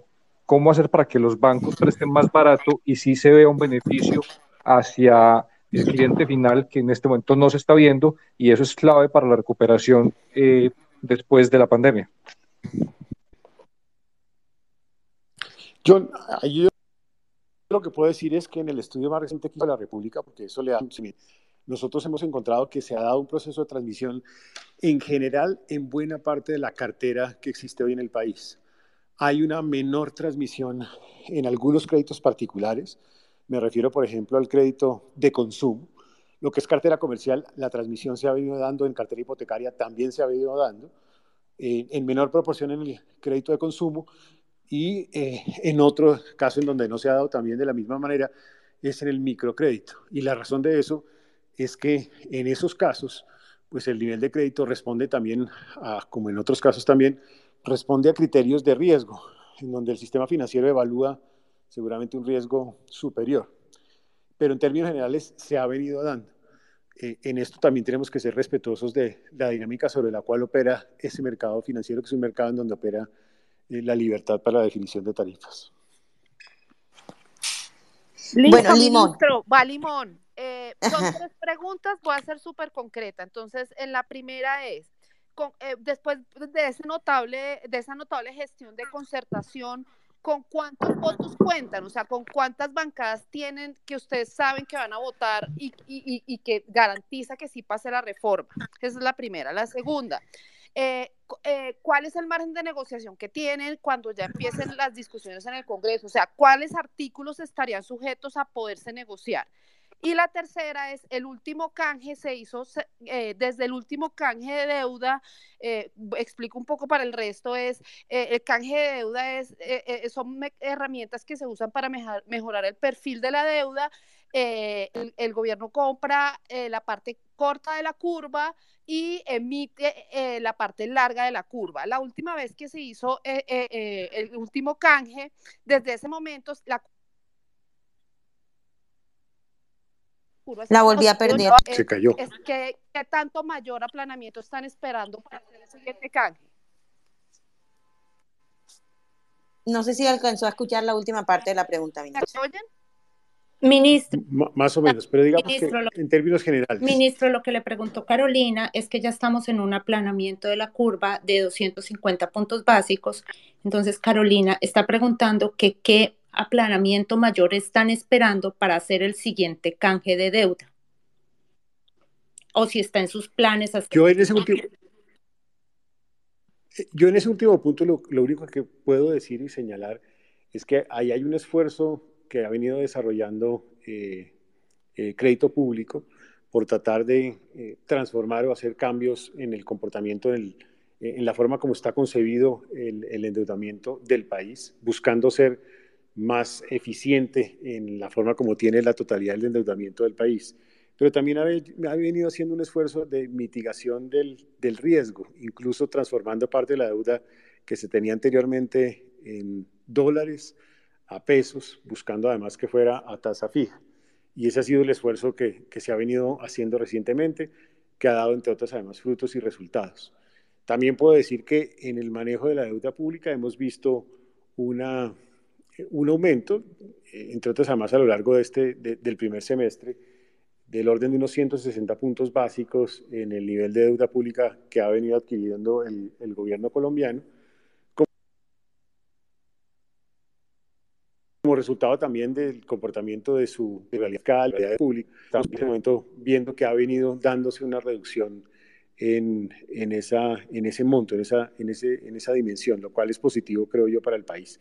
Entre otras, además, porque siguen llegando recursos de capital del resto del mundo hacia Colombia, a tal punto que entre mayo, abril, junio, nosotros hemos recibido aproximadamente 10.7 billones eh, de pesos eh, a través de ese nivel de endeudamiento, a pesar de todas las circunstancias que hemos vivido. Ocho netos en el año. Yo no puedo, yo, yo no puedo, yo no puedo, em, yo no puedo garantizar votos, porque yo creo que aquí hay que respetar el escenario de la democracia, repito, que es el Congreso de la República. Yo soy respetuoso, no soy un demócrata profundo que creen que el Congreso tiene que dar ese debate y el Congreso tiene que dar su opinión y, y tomar sus decisiones en el marco del Congreso de la República. Lo que sí puedo decir es que con los partidos me he reunido, he dialogado con ellos, hemos encontrado unos puntos eh, como los que fueron reflejados en esta iniciativa que son comunes a todas las, a, la mayoría de las bancadas, sin perjuicio de que naturalmente el, proceso de decisión pues, se da en el Congreso de la República y tenemos, repito, que, que respetarlo. Así que yo no puedo decir cuántos votos tengo. Y de respecto de los temas, llamémoslo así, movibles o inamovibles, yo lo que debo decir es, mire, primero, a mí me parece que el proyecto tiene que garantizar esos propósitos sociales. ¿Por qué?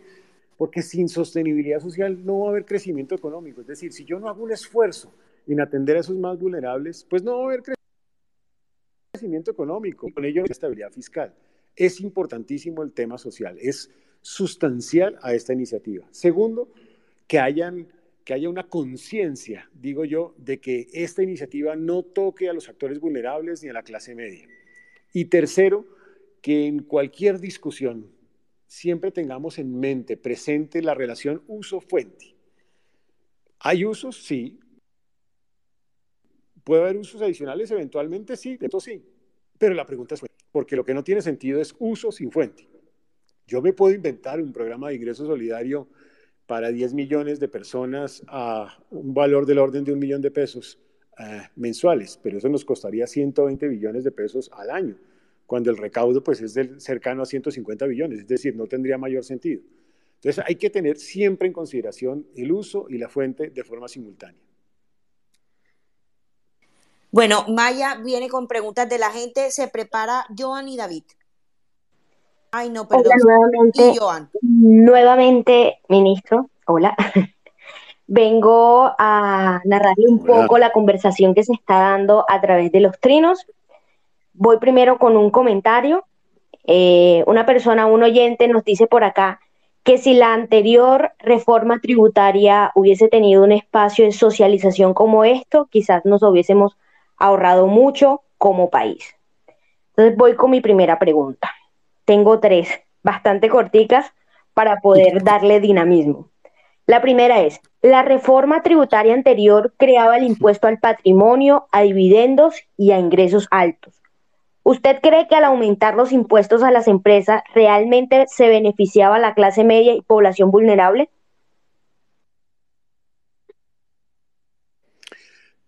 Yo lo que creo es que eh, el camino que se acordó es un camino que permite acudir a ese sentido de solidaridad que fue expresado por esos mismos sectores productivos, que genera una fuente de recursos de carácter permanente en la economía y que no termina afectando al grueso de la población vulnerable de nuestro país. Perfecto. Seguimos con la segunda. Tenemos dos déficits gemelos, el fiscal y el de cuenta corriente. ¿Qué propone para disminuirlos?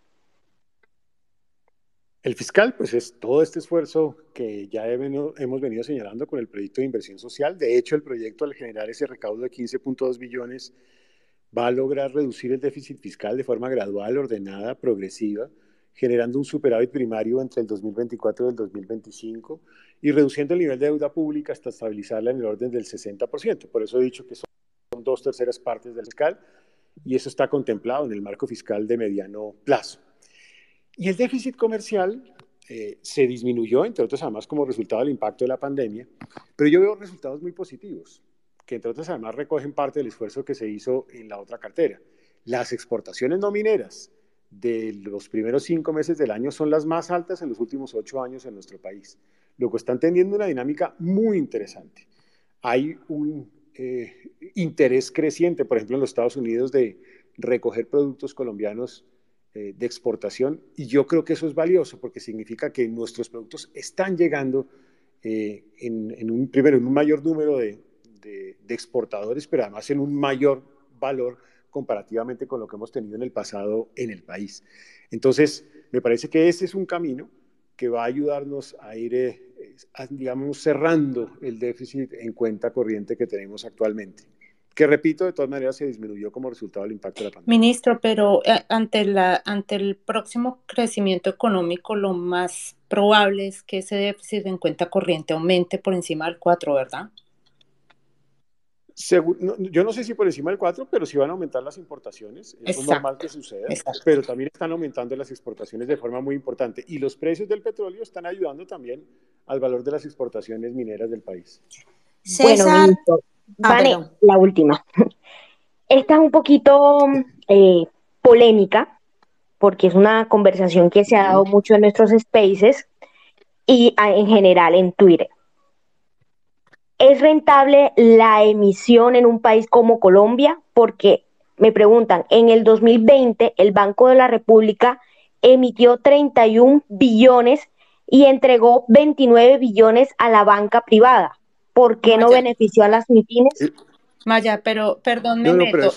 el ministro ya contestó y ya aclaramos eso y yo voy a hacer una, una, una, voy a hacer una, una promesa acá pública y es que cuando quieran abramos un space de 10, 15 minutos y me comprometo a explicarles con papel y lápiz cómo funciona ese mecanismo, cuándo se ha dado y cómo se dio el del 2020 y cómo ya el 80% de ese mecanismo se recogió.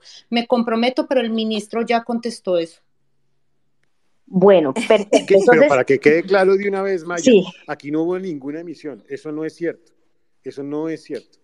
Eh, y eso es importante decirlo explícitamente, sino una intervención del Banco de la República a través de la compra de unos títulos TES en el mercado secundario, como ha sucedido en algunos otros años, pero eso no es una emisión. Y la emisión sí tiene un costo gigantesco para una economía, especialmente en inflación, porque es una, eh, es una emisión inorgánica y esa emisión inorgánica tiene un impacto directo sobre los precios, como ha sucedido en muchos países, Argentina, bueno, y otra serie de países a nivel inter Venezuela y otros países a nivel internacional.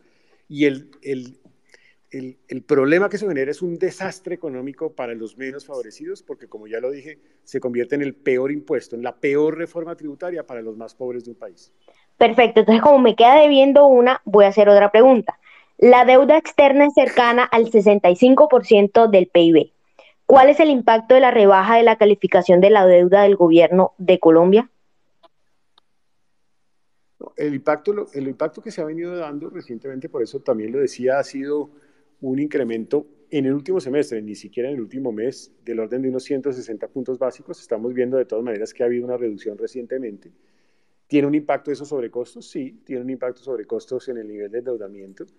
Eh, y pues seguramente eso pues genera una presión adicional sobre nuestras necesidades eh, fiscales o sobre una menor realización de algún gasto público de inversión pública.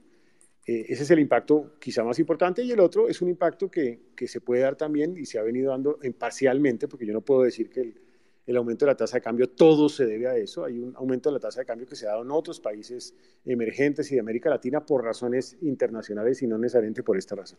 Ministro, son las 9 y 47 de la noche. No nos queremos aprovechar de usted. Pero bueno, la gente está feliz escuchándolo, escuchándolo. no sé, no sé, no me quiero aprovechar. ¿Hasta qué hora podemos ir? Si acepta una o dos preguntas más. No, hacemos dos preguntas más y terminamos. Perfecto. Dos personas más, mejor dicho. Perfecto. Porque como cada persona hace de a tres. No, no, exacto. Están haciendo muchísima trampa y yo normalmente no permito eso. Eh, viene César, viene César y Joan. Una sola pregunta, por favor. Bueno, muchas gracias, Vane. Buenas noches a todos, ministro. Muy buenas noches. Eh, yo le iba a preguntar sobre la renta de las personas naturales, pero bueno, eso ya es un tema vetado en Colombia, guillotina para eso, como que mejor no. Entonces, ministro, otro tema, la facturación electrónica. ¿Qué hace falta para que la facturación electrónica sea accesible para, para otras personas, para la señora que vende las empanadas, para el señor de los jugos, que sea algo más sencillo, más práctico. Yo sé, hay aplicaciones que se que venden las facturas, que usted paga tanto por, por, la, por X factura, pero que hace falta para que eso sea más sencillo, que sea la persona de, lo, de la señora de las empanadas que lo haga como abrir una cuenta de Facebook y que llegue alguien ofreciéndole, comprando 20 empanadas y la señora le pueda hacer una facturación electrónica por esas 20 empanadas, porque al final creo que eso ayudaría mucho a combatir la corrupción, ayudaría mucho a la evasión, pero ¿qué hace falta? ¿Qué hace falta para que eso se, eso se masifique mucho más sin que la gente le tenga miedo a la facturación electrónica? Yo, yo creo que en el tema de facturación electrónica hay por lo menos tres caminos que hay que recorrer sin perjuicio de otros. Un primer camino es que hay que ampliar el sistema de factura electrónica a nuevos documentos. Yo creo que ese esfuerzo hay que hacerlo, está contemplado incluso en esta iniciativa, hace parte de las prioridades del proyecto de inversión social, porque creemos que con ese, con ese crecimiento nosotros tenemos mucho más chance de ir caminando a eliminar esos espacios huecos de evasión fiscal. Segundo, hace falta la implementación que se va a dar en, en los próximos meses de ese espacio para el mercado secundario de la factura electrónica, lo que se denomina el sistema Radian, que permite justamente facilitar, entre otras además, mecanismos de liquidez para los empresarios. Y eso ayudará mucho a los micro y pequeños empresarios. Ahí dimos un avance después de un tiempo importante, pero creo que el avance es positivo y viene este sistema Radian en, en, implementación. Y hace falta una cosa casi que como requisito sine qua non para lo que acabas de decir es ir transitando de los modelos informales empresariales a los modelos formales. Yo creo que ahí tenemos que seguir trabajando en la implementación del COMPES de informalidad que nosotros formulamos hace algún tiempo y simultáneamente en aprovechar algunos instrumentos que están allí, por ejemplo, el régimen simple. Yo creo que hay que hacer un gran esfuerzo de divulgación, de pedagogía sobre ese régimen simple, que de todas maneras ya tiene cerca de 40 mil eh, empresarios eh, incluidos en el mismo y que tiene un enorme beneficio para el microempresario, porque al final la tarifa realmente que se paga, el valor que se paga, pudiese ser el 50% de lo que se pagaría en, otro, en, en, en, otra tarifa corporativa. Entonces me parece que hay que aprovechar ese instrumento que está allí vigente y que dio un salto cualitativo de ese que se consiguió inicialmente de monotributo que pues difícilmente llegó a los, a los 100 empresarios en Colombia. Joan, querido, la última pregunta, adelante. Buenas noches a todos y todas. Ministro, buenas noches, qué honor tenerlo acá. Eh, una pregunta. Eh, estudiando pues esta reforma, vemos que se pretende recaudar 15.2 billones de pesos y dada la anterior reforma tributaria, que era una reforma tributaria muy ambiciosa, que pretendía recaudar cerca de 25 billones de pesos, pues hay una diferencia sustancial y dado los niveles de déficit eh, producidos pues por la deuda particularmente y por el gasto social que se produjo en los últimos tiempos debido a la pandemia, tengo una pregunta. ¿Ustedes tienen un plan para contemplar una reducción entre eh, el recaudo que se tenía pensado con la anterior reforma y con esta reforma eh, que, se, que, están proponiendo con el fin de reducir el déficit fiscal que, que tenemos como país? Digamos, la propuesta que se, que se alcanzó a presentar la vez pasada tenía y era bastante seguramente más eh, agresiva, ambiciosa en programas sociales. Y de hecho es absolutamente lógico. Si yo tengo más recursos, pues seguramente tengo mayor capacidad de responder a programas sociales y eventualmente más rápido logro la reducción del déficit fiscal y la reducción también del nivel de deuda pública del país. Aquí se ha contemplado una suma que pudiera ser capaz de atender los programas sociales en la dimensión que creemos se necesitaría, entre otras, además, para reducir el nivel de pobreza extrema al nivel prepandemia y también reducir los niveles de desempleo eh, juvenil a nivel prepandemia y reducir la pobreza monetaria también a niveles incluso inferiores a los, eh, al, al, momento de la prepandemia.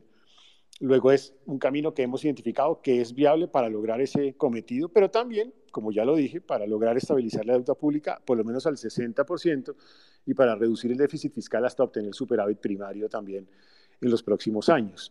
Entonces, es el monto que creemos que nos permite lograr ese resultado eh, y que creemos que es viable de ser conseguido por distintas fuentes. si uno pudiera obtener seguramente 10 billones adicionales, pues tendría un escenario en donde eventualmente sería más rápido lograr eh, la reducción del déficit fiscal y de la deuda pública y tendría más capacidad para hacer financiación de programas sociales y beneficiar a los más vulnerables. Pero ahí la pregunta no es si la una, eh, eh, si, la, si la una es mejor que la otra. Evidentemente, si uno logra un recaudo mayor, pues logra mayores resultados y más rápido logra algunos otros resultados. Pero la pregunta no es esa. La pregunta es si es lograble llegar a esos 25 billones sin, como estamos viendo en este contexto, afectar clase media, sin afectar a los más vulnerables, eh, de tal manera que pues, se vuelva simplemente una reforma estructurada, muy bien estructurada, pero inviable. Ministro, bueno, quiero saludar al ministro de Minas, que también está por aquí. Ya tuvimos un space con él. Eh, y lo está escuchando. Ministro, yo no tengo cómo agradecerle en realidad todo el tiempo que se le ha dedicado a las preguntas de la gente. Espero en realidad que se haya sentido muy cómodo, muy tranquilo. Luchi, no sé si te gustaría hacer una, reflexión final. Pues, Vane, sí, em, para lo que queda de este space, como para resumirlo, y quisiera que el ministro diera su palabra final, es que tenemos la reforma eh, tributaria que se puede política y económicamente, que los mecanismos están especialmente diseñados y estudiados por el ministerio y que el Banco de la República eh, subirá tasas cuando vea que la inflación que se está dando eh, es permanente y no transitoria. O cuando, me imagino esto no lo dijo el ministro, es apunte mío, o cuando los problemas sean de demanda y que eh, no hubo ninguna emisión durante el 2020 para financiar déficit fiscal por parte del Banco de la República. Creo que eso es lo que condensa esta, este space. Ministro, eh, ¿qué palabras nos quiere decir para cerrar el space? No, yo, yo simplemente las palabras que diría, miren, este es un momento en donde necesitamos de verdad tratar de encontrar puentes entre posiciones divergentes y puentes alrededor de propósitos que nos unan. Yo creo que hoy es un momento donde tenemos que dar una respuesta desde lo social a tantas personas que están sufriendo aún como resultado del impacto de la pandemia, vulnerables. Nosotros no podemos ser indiferentes a esa realidad. Independientemente de la mejor, la medio mejor o no reforma tributaria, cualquiera que ella sea, tiene que tener como prioridad a esas personas que están sufriendo. En segundo lugar, que tenemos que dar una respuesta entre todos también con sentido de grandeza a la sostenibilidad de las finanzas públicas, a lograr estabilizar nuestro nivel de deuda pública, reducir el déficit fiscal, porque de esa manera enviamos un mensaje a los inversionistas nacionales, a los inversionistas internacionales, a los mercados nacionales e internacionales, que es positiva porque se convierte en un caldo positivo también para atraer inversión y con ello generar empleo en nuestro país. Pero que tenemos un reto, un desafío gigantesco también por delante todos, y es el desafío del crecimiento económico, donde yo creo que Colombia va a mostrar, va a ser sorpresa positiva, va a tener además noticias positivas, sorpresas positivas en los próximos meses, de ser un país que está creciendo, que como sucedió en el primer trimestre del año, creció como uno de los países que más creció comparativamente con países OECD y en América Latina, y que al cierre de este año logremos crecer por encima del 6%. En eso estamos trabajando, mostrar que eso es posible y será una buena noticia para, sobre todo, generar oportunidades laborales para más personas en este país y empezar a retroceder el nivel de desempleo que nos dejó la pandemia. La pandemia nos dejó heridas, sí, nos dejó cicatrices, sí, pero también nos dejó desafíos por delante en donde necesitamos trabajar mancomunadamente. Es fácil quedarse en las orillas de los puentes.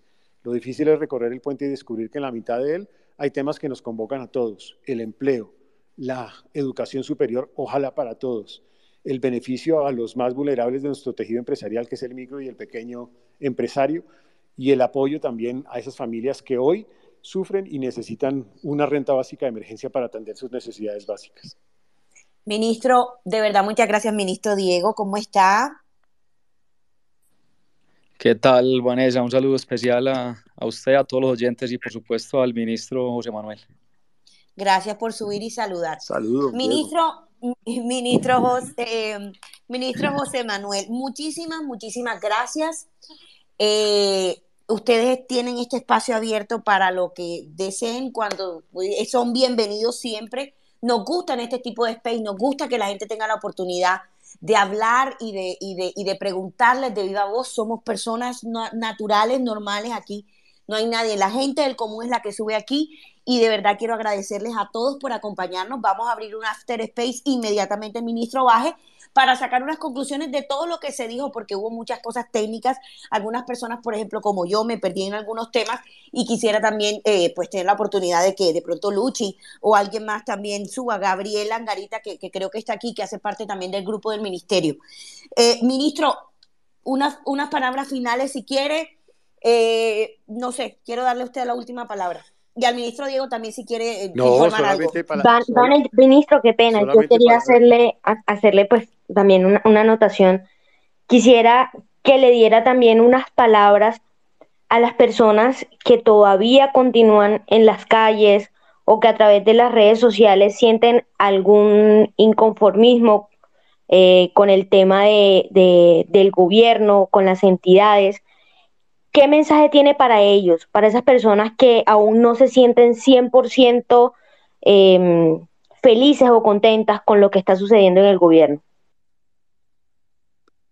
No, yo, yo, digamos, yo, entonces, además con esa convicción también de demócrata, creo firmemente en que es genuino, es democrático, es válido la expresión de protesta de las personas, pero simplemente decirles que, miren, aquí hay, aquí hay un gobierno que lo único que quiere es acertar, lo único que quiere y pretende y ha pretendido es servir a este país con desinterés, pero con todas las ganas y con toda la responsabilidad por sacar adelante eh, asuntos positivos para el futuro de nuestra nación, que lo seguirá haciendo, que ha venido haciendo de verdad un esfuerzo gigantesco en medio del momento más difícil en la historia de Colombia, porque este es el momento más difícil en la historia económica de nuestro país, que a pesar de estas circunstancias, aquí seguimos dando la batalla, haciendo el esfuerzo de verdad por las pues, que sabemos que se han perjudicado, que entendemos con sentido empático, de verdad, de corazón, entendemos lo que han vivido muchas familias eh, en este momento difícil de la pandemia,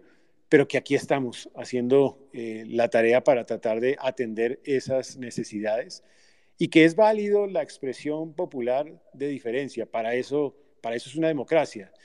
Triste sería que todos pensáramos igual, pero que tratemos, como lo dije antes, de no quedarnos en las orillas del río, sino recorrer el puente y descubrir que en la mitad, así tengamos diferencias políticas, ideológicas, tenemos también puntos en común. Pensemos más en lo que nos reúne que en lo que nos separa.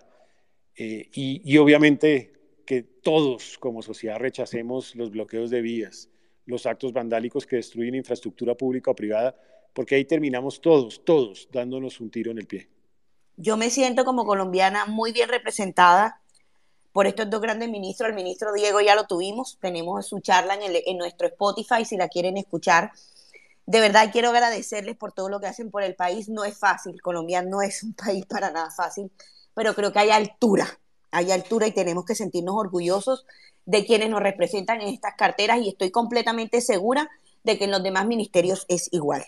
Ministro, gracias, ya descanse, seguramente mañana también tendrá muchos eh, eh, sus días trajinados. Ministro Diego, gracias en realidad por entrar. Este espacio se dio gracias al ministro Diego que le pedimos el favor y él muy amablemente lo hizo. Y recuerden, nosotros somos personas del común, yo no, yo no lo conocía, no los conocía, no tengo a nadie que los conozca y fue gracias al, al, ministro Diego que, que nos hizo el, el, nos ayudó con el ministro con el ministro de, de, Hacienda. Y ahora nos deben hacer el puente para hablar con el ministro de Salud. Aquí de Salud, así es. Haciendo ya, estoy, molestando a La promesa. Esa, esa le toca al ministro José Manuel. Sí, ya le dije, ya le dije, ya le dije a Juliana, ya le dije a Juliana que me ayudara. Ministro, gracias. Ya, Vane, muchas gracias, Luchi, Vane, Luchi, Maya, muchas gracias a todos los que están viendo aquí, a las opinadoras y a todos los oyentes que están participando. Un abrazo grande. Un abrazo. Chao, ministro Diego. Muchas gracias, ministro.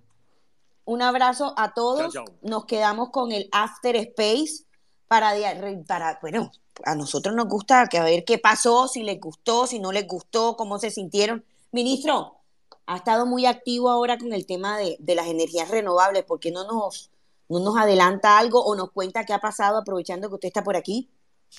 Muy rápido, para no cansarlos, que sé que llevan un, un, tiempo aquí largo escuchando al ministro José Manuel, pero muy contento pues de la parte que escuché porque es un ministro que explica los temas técnicos de manera muy simple, eh, un pedagogo, eh, un gran ser humano. Que les, les cuento ahí rápidamente un par de temas, Vanessa, para aprovechar el espacio que me diste. Eh, dos o tres hitos importantes que logramos en las últimas tres semanas.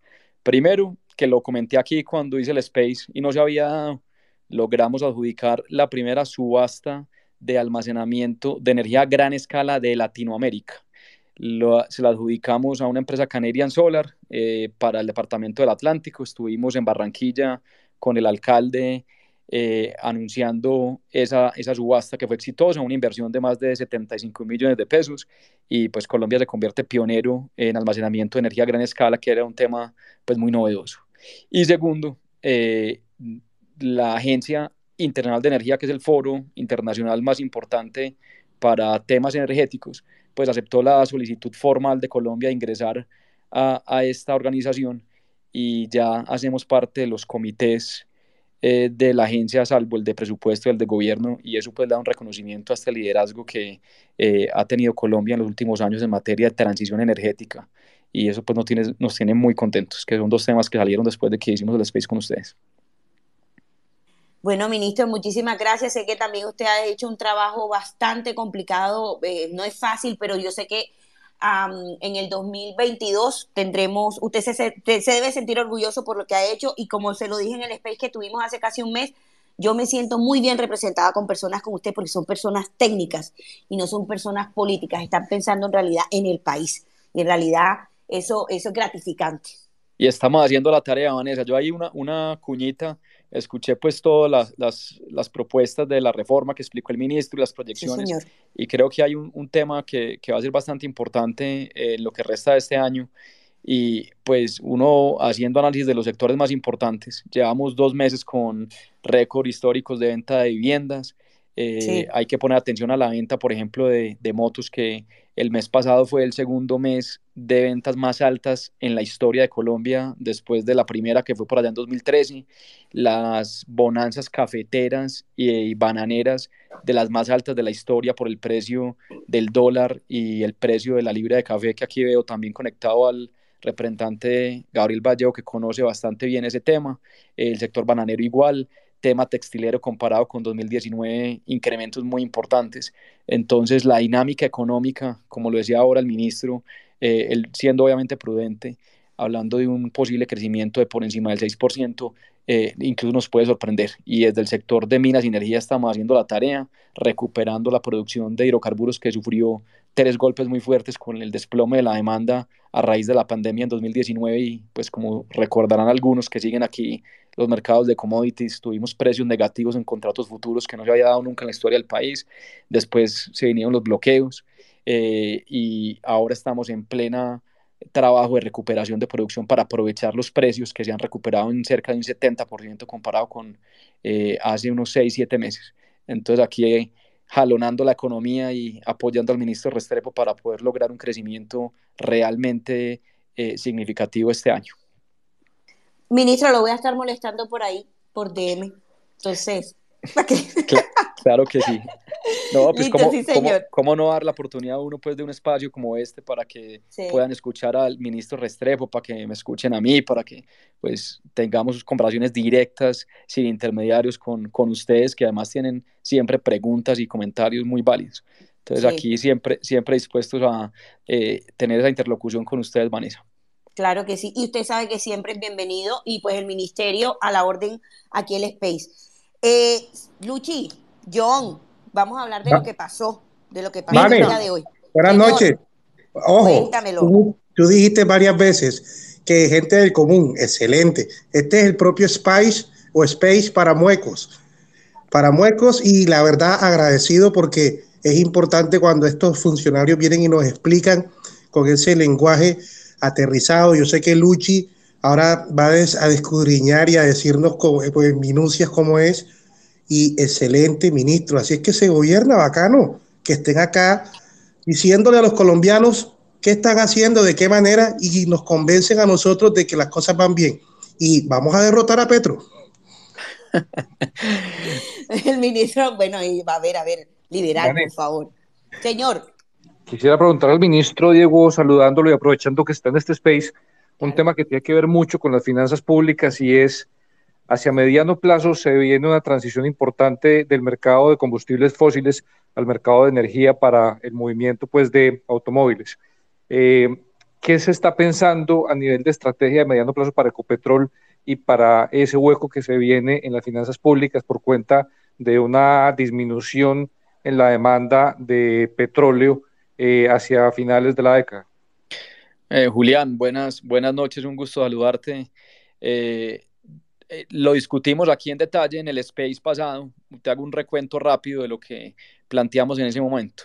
Eh, el tema, digamos, de la descarbonización de la economía es un tema que, como le hemos dicho siempre, hace parte de la transición energética, pero pues, como lo dice la palabra misma, es una transición, es un tema que no se va a dar de la noche a la mañana. Yo expliqué aquí que teníamos una producción que venía de cerca de 860 mil barriles día en el año 2019, como lo dije ahora en la intervención anterior, pues tuvo un golpe por la caída en la demanda.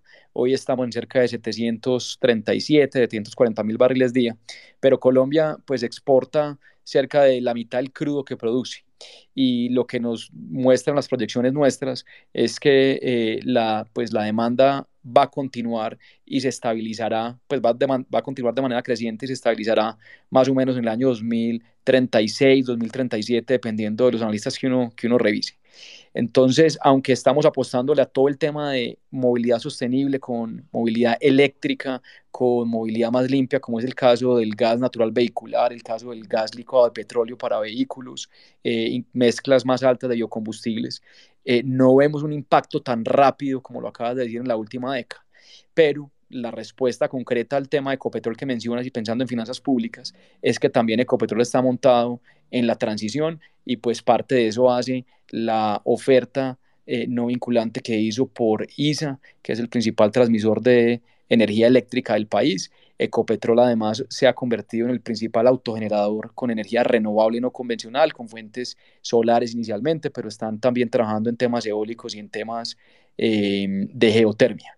Entonces Ecopetrol, como lo han hecho otras eh, empresas petroleras a nivel mundial, está diversificando su portafolio incluyendo temas de transmisión de energía, incluyendo temas de autogeneración. Y por ahí pues va el camino de la transición para estar acorde a, lo que estamos viendo en las tendencias internacionales. Bueno, el que, ministro, si usted sabe cómo nosotros somos aquí en este space. Y si usted me da la mano, yo comienzo a subir gente para que le pregunte, pero no me quiero aprovechar.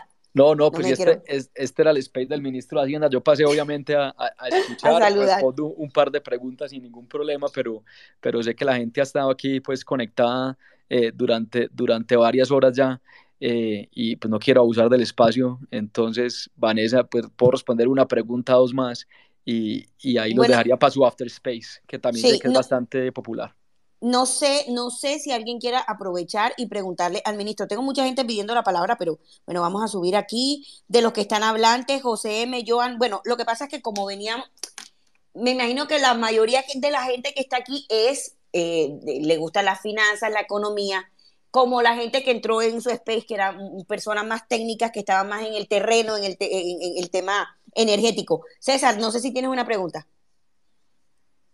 Sí, Vane, buenas noches, muchas gracias. Señor ministro, muy buenas noches. Señor ministro, una preguntita. Aquí como una pregunta así como, con poquito, ¿cómo le explico? Em, eh, como de una, una, una, una pregunta soñadora, mejor dicho. Señor ministro, el, del gobierno nacional no se han planteado, no se han planteado contactos, por ejemplo, con empresas como Tesla, con Elon Musk, para traer inversión a Colombia acerca de los cargadores de Tesla, porque pues Tesla es una empresa que eh, no va a traer vehículos eléctricos si no tienen primero cargadores como, como los hay en Europa, como los hay en Estados Unidos. No se han planteado esa idea, ese pequeño sueño, así sea a largo plazo, de tener contactos con ese tipo de empresas para que vengan aquí a Colombia, para que miren si hay mercado, se pueden instalar, para que traigan sus cargadores y ampliar de verdad ese sueño que yo creo que muchos tienen y es que se masifique muchísimo más la venta de vehículos eléctricos. Yo sé que los datos son impresionantes. Este año, este año, estos meses, los primeros meses se han vendido más vehículos eléctricos que en el resto de, los años. O sea, está en un boom la venta de vehículos eléctricos, pero aún falta más. Eh, falta más pedagogía, hay mucho desconocimiento del tema. ¿Qué cree que falta del ministerio para que hagan más pedagogía y acerca del tema de, Tesla? No sé si pues es como algo así muy, muy soñador, pero, pero no sé, de pronto se puede, se puede, se puede mirar ese tema también. César, le, digo que no es tan, no es tan soñador. Eh, con Tesla tenemos comunicación bastante fluida. Eh, nos hemos reunido, yo personalmente me he reunido con eh, diferentes directivos de la compañía en Colombia de manera presencial en la pandemia porque han estado visitando el país. Eh, tienen un interés particular sobre todo en temas de almacenamiento, estuvieron incluso bastante activos con la subasta que mencioné ahora almacenamiento a gran escala. La empresa que quedó adjudicada es Canadian Solar, que es una de las principales productoras de paneles solares y de baterías para almacenamiento, similar a lo que hace Tesla. Entonces, la empresa está bastante activa en Colombia, no sería raro que entren al país a través de una asociación con otra empresa o directamente.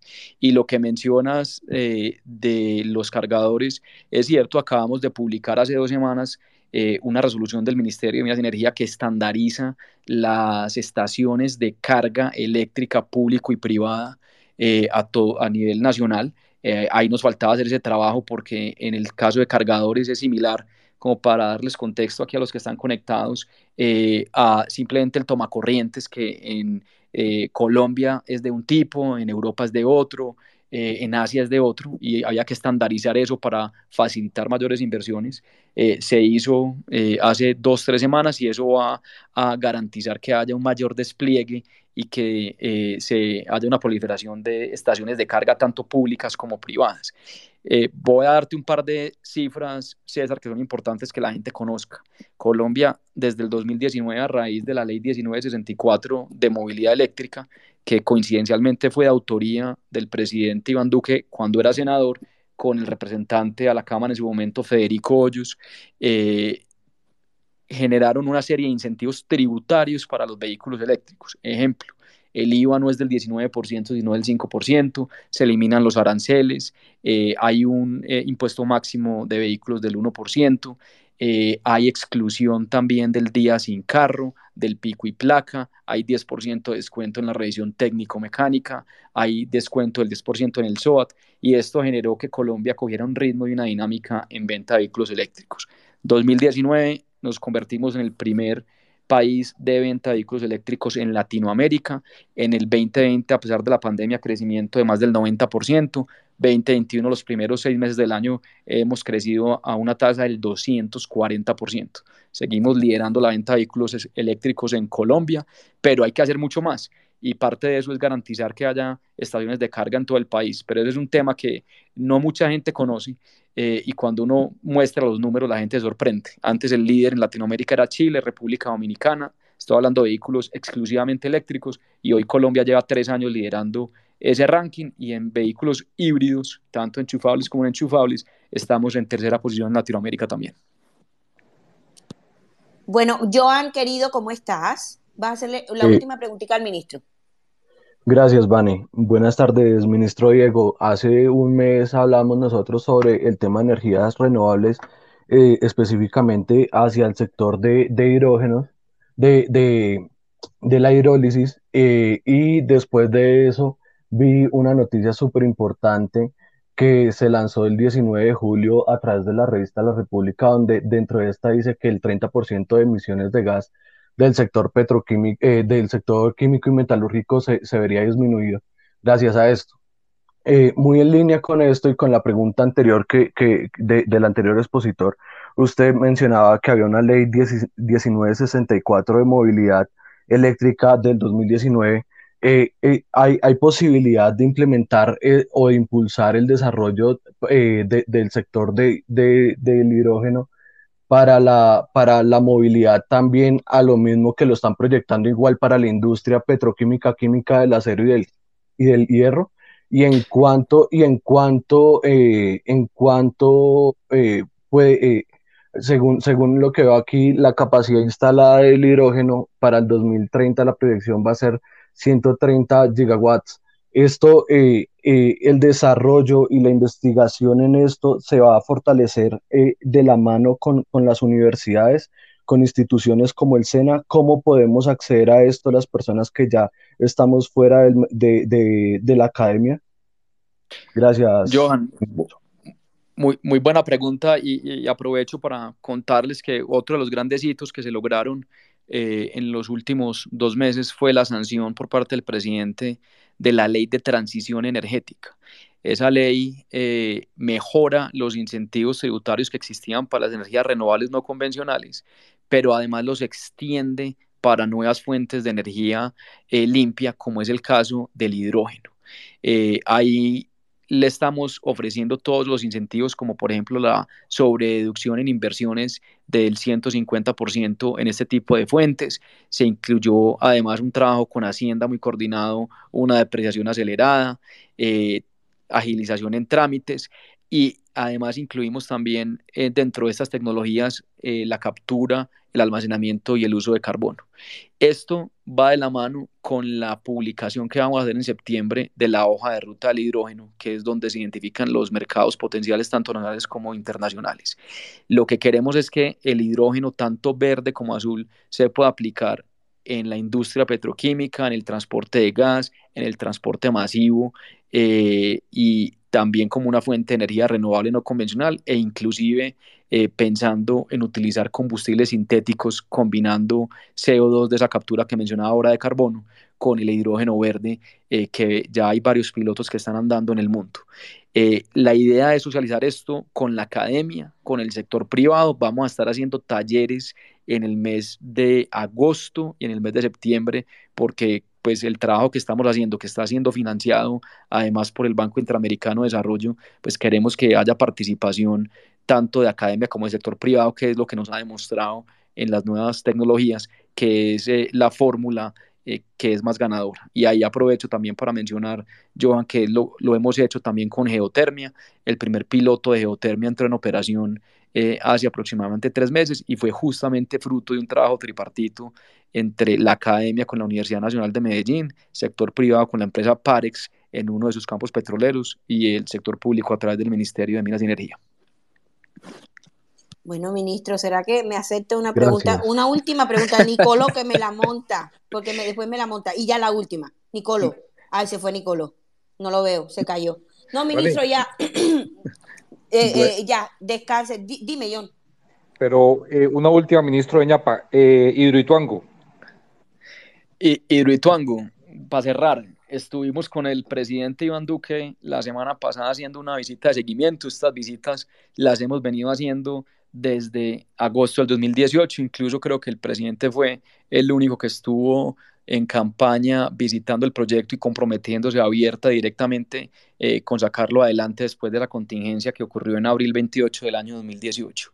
Hidroituango hoy está en una fase que ya está más avanzado desde el momento que ocurrió la contingencia, o sea que aquí para adelante todo es ganancia, un avance del 84.3% de las obras totales. Eh, lo que sigue ahora es la instalación de las turbinas. El compromiso de la empresa público es tener la primera turbina generando energía eléctrica en junio del año 2022, la segunda turbina en octubre del año 2022 para cumplir con las obligaciones regulatorias. Allá son ocho turbinas en total y el cronograma nos muestra que eso es eh, factible, que es eh, algo realista y vamos a seguir desde el gobierno nacional apoyando porque este es un proyecto que tiene la capacidad de entregarle cerca del 17% de la demanda de energía al país. Entonces, que Hidrotango entre en tiempos regulatorios es garantizar que hay más energía más competitiva y eso se ve reflejado obviamente en los precios de la energía para todos los colombianos. Bueno, ministro, ahora sí, descanse. Eh, nos vamos a quedar aquí charlando de todos nosotros como no, nos gusta. Este, y, bueno, no sé si quiere despedirse con alguna, con, alguna conclusión final o, algo. No, Vanessa, pues agradecerles nuevamente y qué bueno que hayan podido escuchar al ministro José Manuel. Creo que eso es fundamental. Eh, creo que hay unas muy buenas perspectivas económicas eh, para este año con un dinamismo, como lo decía ahora, creo que se había visto eh, muy pocas veces y obviamente apoyar esa reforma fiscal que explicó aquí en detalle el ministro, eh, que creemos que pues, va a contribuir a mantener esos programas sociales que hoy son necesarios, pero garantizando el crecimiento económico, jalonado obviamente por el sector privado y pues que aquí tenemos que ser defensores de esa economía de mercado y el sector privado que es el mejor generador de políticas sociales en el país. Bueno, gracias ministro, descanse y bueno, no sé, nos quedamos acá hablando un ratico más. Bueno, Vanessa, mil gracias y a usted siempre. Y que esté muy bien. Un saludo a todos. un abrazo, ministro, descanse. Eh, para bajarme, para bajarme. Dígame. Bueno, para comenzar las tres espejos en mi, con mi hacienda. Eh, todos los que estamos acá escuchamos que prácticamente ese, el ministro Restrepo es bastante responsable y prácticamente es un señor que quiere una apertura económica como debe ser en Colombia, pero que no se lo permite la coyuntura política. Ya lo explicó Luchi en un tuit y la sensación que queda es que lo que dice Luchi, y de pronto lo reafirmo yo, que soy una persona del común, como dice Vane, que tenemos solamente una reforma que nos toca por la coyuntura del país, pero en las manos de ese ministro pudiésemos hacer más para encontrar ese equilibrio de economía de mercado que nos lleve a, un buen, a unos buenos índices económicos.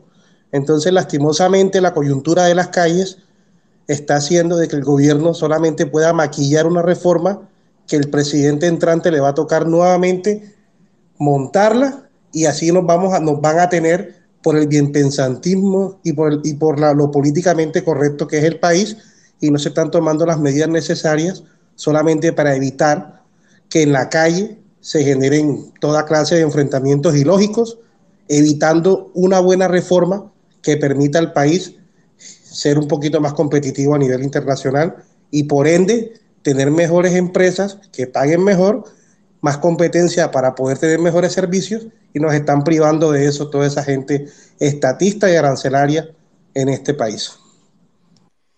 Mi amigo Nicolo, ¿será que está por ahí que está llorando? Yo le, le, iba a dar la palabra, pero no. Em, OLMD, ¿cómo estás? El señor. Ajá, buenas noches, Vane. Buenas noches. Buenas noches, Vane. ¿Cómo estás? Leonel Moncada Duarte. Oscar. Muy bien, fíjese. ¿Cómo está, señor Oscar? Muy bien, muy bien. Gracias aquí, aquí en, en, este rinconcito del norte de Santander, que es muy bonito. Adelante, no sé si quieres hacer algún comentario con lo que pasó el día de hoy. Sí, sí, sí. Bueno, fíjense, yo escuché dos preguntas que tienen que ver con los cargadores. Eh, da la casualidad que el año pasado eh, me contactó una empresa eh, de ingeniería en el área de energía renovable y bueno, estoy llevando adelante su representación en todo lo que es el norte de Santander y asuntos con gobiernos. Y esta empresa, este equipo de gente tiene buenos contactos con fondos americanos, fondos de inversión italianos, fondos de inversión españoles y tenemos buen contacto con la empresa más grande de, venta de energía de toda Europa, que es Iberdrola, de España. Y nosotros queríamos contactar con el ministro mm, para lograr que él reciba a estos inversionistas. Yo soy el encargado de eso, estoy elaborando una carta hacia el ministerio, pero nos ha sido muy rudo, muy duro poder accesar al ministerio. Uno, porque ha estado varias veces la situación de, de ese número para podernos comunicar con él o con alguien que nos pudiera diligenciar pues, el contacto con el ministro para presentarle eh, dos proyectos importantes que tenemos desarrollando en La Guajira, otro en Sucre, y que necesitamos eh, eh, una mayor viabilidad para que esos fondos de inversión lleguen. Son fondos de inversión Oscar, que están dispuestos. Qué, pena contigo. vamos a hablar de lo que pasó con el ministerio, con el ministro de, de Hacienda. entiendo tu punto, pero digamos que creo que no es el espacio o el momento pues para lo que estás comentando no te preocupes, no te preocupes. Luchi. Ah, bueno, fíjate. Ahí sí, ahí sí puedo opinar. Ahí sí puedo Dale, opinar. Muy corto, por favor. Sí, la reforma, la reforma financiera y tributaria era necesaria. Lamentablemente tenemos un proceso, yo también soy politólogo y soy experto en el área de gobierno y definitivamente el gobierno hizo una transición para darle, crear gobernanza, pero definitivamente después que salga el presidente Duque, que ha sido un presidente excelente, ha sido un gobierno excelente, lamentablemente la pandemia nos conllevó a esto. O sea, e, era, era una reforma necesaria si queríamos mantener los, equilibrios macroeconómicos y económicos del país. Pero nada, esta, esta izquierda radical, neomarxista, hegemónica, eh, delincuente, nos, nos, cogió la calle y no pudimos, desde el punto de vista político, poder eh, lograr eso. Sin embargo, eh, los, los, asuntos económicos y de la, de la, reforma se van a lograr y esto quedará en una parte heredada para el siguiente gobierno. Vamos a ver cómo, cómo será ese siguiente gobierno. Gracias, gracias, Vane, gracias. doctor Andrés Cova, ¿le gustó o no le gustó el ministro? Vanessa, si te soy sincero, no estuve en el debate. Ah, qué bueno. Fuera entonces, no, no, fuera de aquí pero, entonces. Pero ven acá, ven acá, o sea. este, por, lo, por lo que escuché, por lo que escuché, yo creo que eh, no se dijo nada nuevo de lo que Luchi y yo y Inversia no hablamos en otro space con Gabriel, que está acá, no ah, Gabriel Angarita. Eh, sí, pues, Gabriel Angarita, que muy amablemente acaba de subir. No, nosotros llegamos a la conclusión de que esta reforma tributaria no va a solucionar los problemas de a fondo del país, pero que digamos que es como un paño de agua tibia y eh, Gabriel Angarita pues nos dijo que no tenía no, no tenía un o sea las proyecciones no tenían como un colchón como no tenía mucha maniobra maniobra maniobra maniobra es eh, eh, entonces pues que los números están ahí como muy muy muy cortos. Eh, entonces, pues mi, mi, mi, opinión al respecto, ya que los escuché a Liberal y algunos, pues, hombre, yo no, yo no sé qué es ser político, no sé qué, qué, qué, cuál es la presión de estar en un Congreso de la República ni en un Ministerio de Hacienda, pero para mí, si, vamos a, si queremos solucionar este problema a fondo y no tener que hacer una reforma tributaria cada cuatro años, pues hay que hablar de una reforma eh, fiscal, eh, lo ideal sería hablar de cómo se tributa en Colombia, hacer algo bien y poner a todo el mundo a declarar renta para focalizar mejor los recursos a los más vulnerables, porque es que la estratificación no es un medidor de quién necesita verdaderamente los recursos y quién no. La estratificación para mí es el peor invento que se han podido eh, implementar en el país. Eh, y, declarar no es lo mismo que pagar, o sea, eh, también hay que hacer pedagogía. Mucha gente va a declarar, mucha gente no va a pagar absolutamente nada, al contrario, le devolverán dinero, otra gente pagará algo simbólico, hay gente que sí va a pagar, pero sí me parece importante que, pues, si queremos solucionar los problemas estructurales del país, hablemos de declaración de renta universal, hablemos de obviamente bajarle impuestos a las empresas que desafortunadamente no, no vimos en esta reforma. Y bueno, entiendo lo de la pandemia, lo de los programas sociales. Mi posición era bajarle impuestos a las empresas y al mismo tiempo vender activos del Estado para financiarnos en el corto plazo. Esa es mi opinión. Eh, yo puedo estar equivocado, no sé, pero así me siento yo, que de, eso, es lo que debimos hacer, pero no se hizo. Ya hay autoliquidación dentro de la reforma, Andrés. O sea, la, la te va a poder rastrear y decirte cuánto tienes que pagar. Se va a poner duro. Uy, hijo de pucha. Como venía diciendo Coa, eh, eh, la parte de las empresas me parece demasiado alto. Arriba colgué el trino de cuánto paga una empresa en impuestos a las utilidades en porcentaje.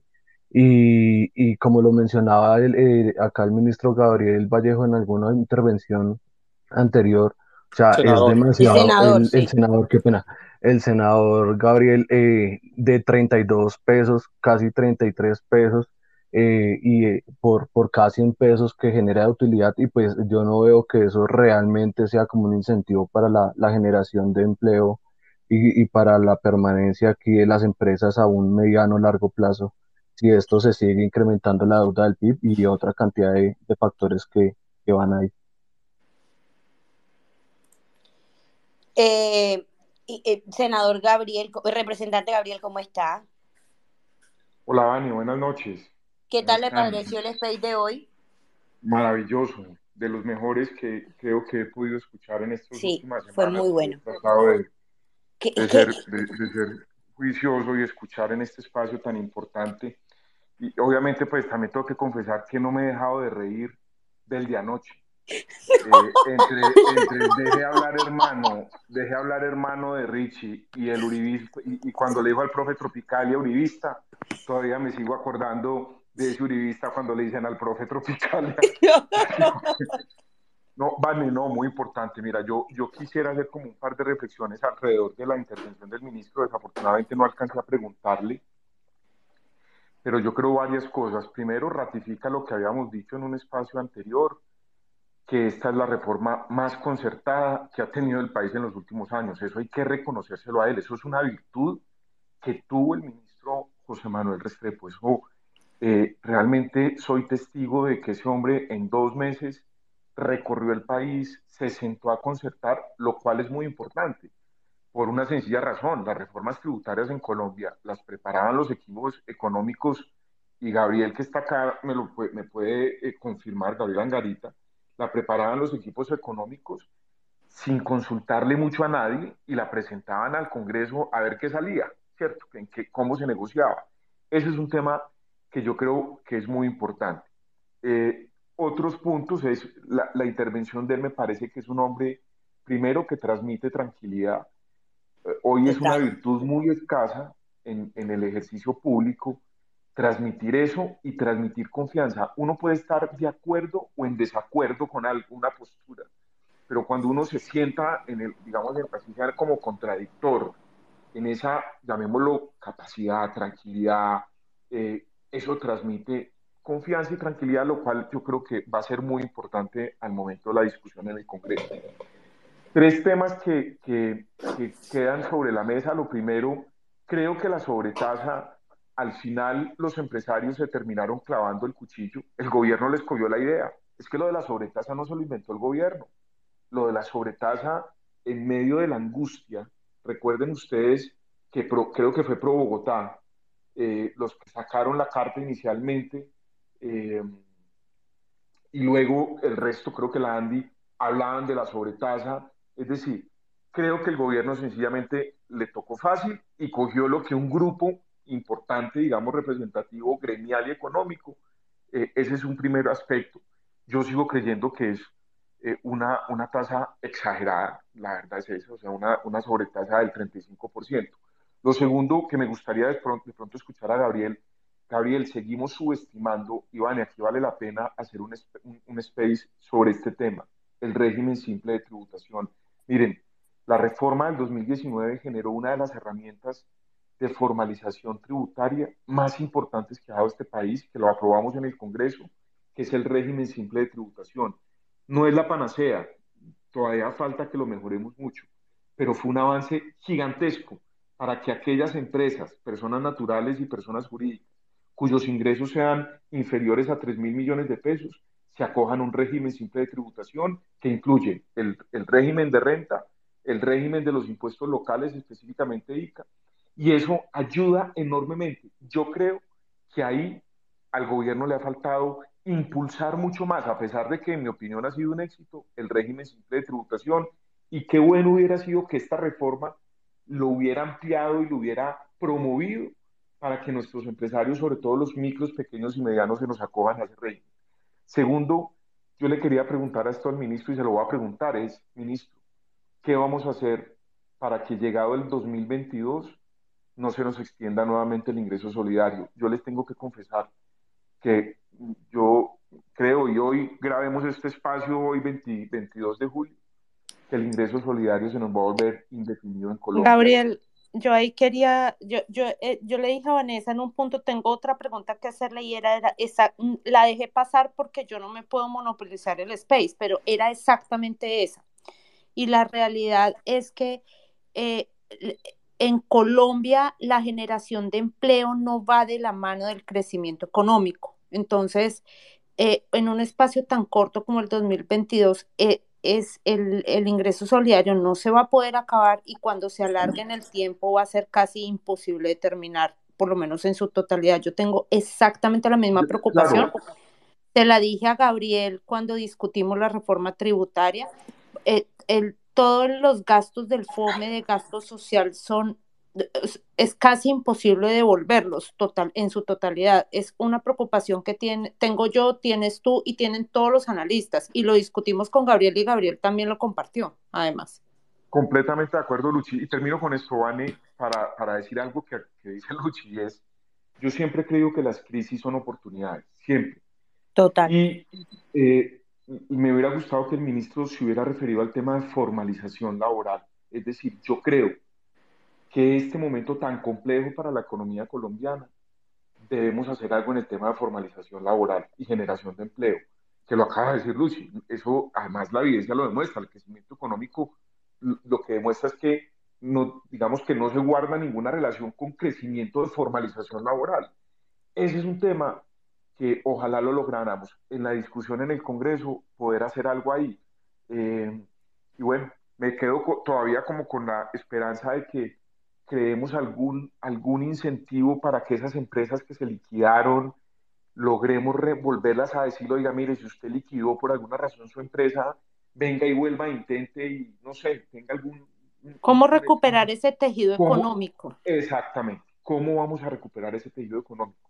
Eso, pero no, finalmente, Vane, lo que quería decir es qué espacio tan bueno y, y, me voy muy tranquilo escuchando al ministro. O sea, al final, uno al final dice, por lo menos aquí hay un ministro de Hacienda que, que, está haciendo un ejercicio de prudencia, de, tranquilidad y que podemos estar de acuerdo o no de acuerdo, pero, pero sí eh, me, voy, me, me, voy a acostar tranquilo esta noche, a diferencia de anoche. que bueno, anoche fue una locura. Mil gracias, man. Total. Ya me puedes debajo, bájale para yo seguir escuchando. Perfecto. Eh, ay, a mí me gustaría, Thierry está aquí y yo, ay, yo lo amo y, pero entonces me dice que no va a subir por ahora, pero yo sí quisiera que Thierry ojalá pueda subir ahorita y nos, nos dé su visión de lo que, de lo que le, de la reforma tributaria, de lo que se presentó. Entonces, ahí está la invitación, Thierry, si puede subir. Ah, ya subió, qué bien. Em, estoy, no sé si estoy. Sí, sí, ahora sí estás. Em, no. Señor. No, yo lo que te comentaba por el interno es que en realidad no, eh, entré hace poco, no, no alcancé a escuchar la, la, la, charla con el ministro, así que no quisiera opinar sobre eso. Eh, no he podido revisar la reforma a fondo, me parece, entonces no sé si de pronto lo que voy a decir ya se discutió acá toda la noche, voy a ser súper redundante y, y, nada de lo que me estoy a punto de decir eh, es, es nuevo, pero, pero lo que he alcanzado a ver hasta ahora es que, hombre, es es la reforma que el momento político permite, es la reforma que la calle acepta, tolera, etcétera. Mm, seguramente no es la reforma que necesita el país para crecer y no creo que sea la reforma que necesita el país para generar empleo. Mm, entonces, a mí personalmente no me descresta, eh, pero bueno, eh, la, la, democracia no es solamente lo que, lo, lo que quisiéramos algunos, sino lo que quisiéramos, lo, lo, lo que acepta la sociedad. Y eso casi que por definición eh, implica cierta mediocridad en las medidas que se toman. yo creo que la, la, democracia se caracteriza por una mediocridad tolerable y creo que esa es la reforma que vamos a tener, para bien o para mal, pero bueno, es, es la reforma que se puede hacer en este momento. Igual no nos acostumbremos mucho a ella porque antes de 18 meses habrá que hacer otra. Sí, qué tristeza. Eh, eh, es, que, es, que, es imposible que no sea así porque... Es una realidad. los problemas estructurales van a seguir ahí. Eh, el próximo gobierno, sea el que sea, le va a tocar lidiar con, con problemas de, de, crecimiento, de desempleo, de déficit, de deuda pública y, seguramente habrá que hacer otras cosas que se intentaron hacer y que las manifestaciones eh, impidieron que se hicieran y seguramente el próximo gobierno las va a tener que hacer y en ese momento las, las intentarán vender como, como algo nuevo o como algo que en ese momento sí será tolerable por la gente porque es que la, la política incide mucho en esto. Eh, pero, pero no, yo, yo, yo no quedé contento en cuanto a, a, que esa reforma sea buena para el crecimiento y buena para el empleo. Queda uno como tranquilo porque de pronto sí va a ser aceptable por el Congreso y, y, y por la calle. Sí. Mm. En lo personal, a mí me conviene mucho más esta que la anterior, porque la, la anterior era mucho más agresiva con la gente asalariada. Eh, esta, al final, ataca menos a los supuestos privilegiados. Eh, así que gracias, Paro, por eso. Pero, pero, pero, creo que la otra le convenía más al país. De acuerdo totalmente con Thierry. Totalmente. Vale. Gabriel. Ah, perdón, John, ¿querías no. decir algo? Julián. Sí, pues, Julián, eh, sí, pero es que, primero, es que saludar, no saludar al representante Gabriel primero y tocar un tema que, que, de pronto lo dejamos pasar y es que nosotros acabamos de perder el grado de inversión y resulta que esta reforma eh, grava a los que tienen que traer inversión. Entonces, claramente hay empresarios que se quieren dar la pela y que quieren, digamos, asumir el costo porque saben que arriesgan mucho más si no lo hacen, pero para nuevos inversionistas, volver a una estructura pesada para el empresario es muy complicado salir a buscar recursos y más ahora que no tenemos el grado de inversión. Entonces estoy de acuerdo con Thierry y, y, es que de pronto es la reforma que se puede hacer, pero no la reforma que necesitamos. La reforma que tocó hacer. Qué tristeza. Sí, total, de acuerdo. Gabriel, ¿cómo estás? Creo que no te he escuchado la voz. Hola a todos, ¿qué más? ¿Cómo están? No, muy chévere el espacio que, que tuvimos todos, de hecho, para escuchar muy bien las aclaraciones del ministro. Eh, yo creo también que es importante poner un poquito de contexto, un poco eh, en, sobre todo en el caso de las empresas, digamos, y ahí para, para, para tocar dos puntos que mencionaba el representante.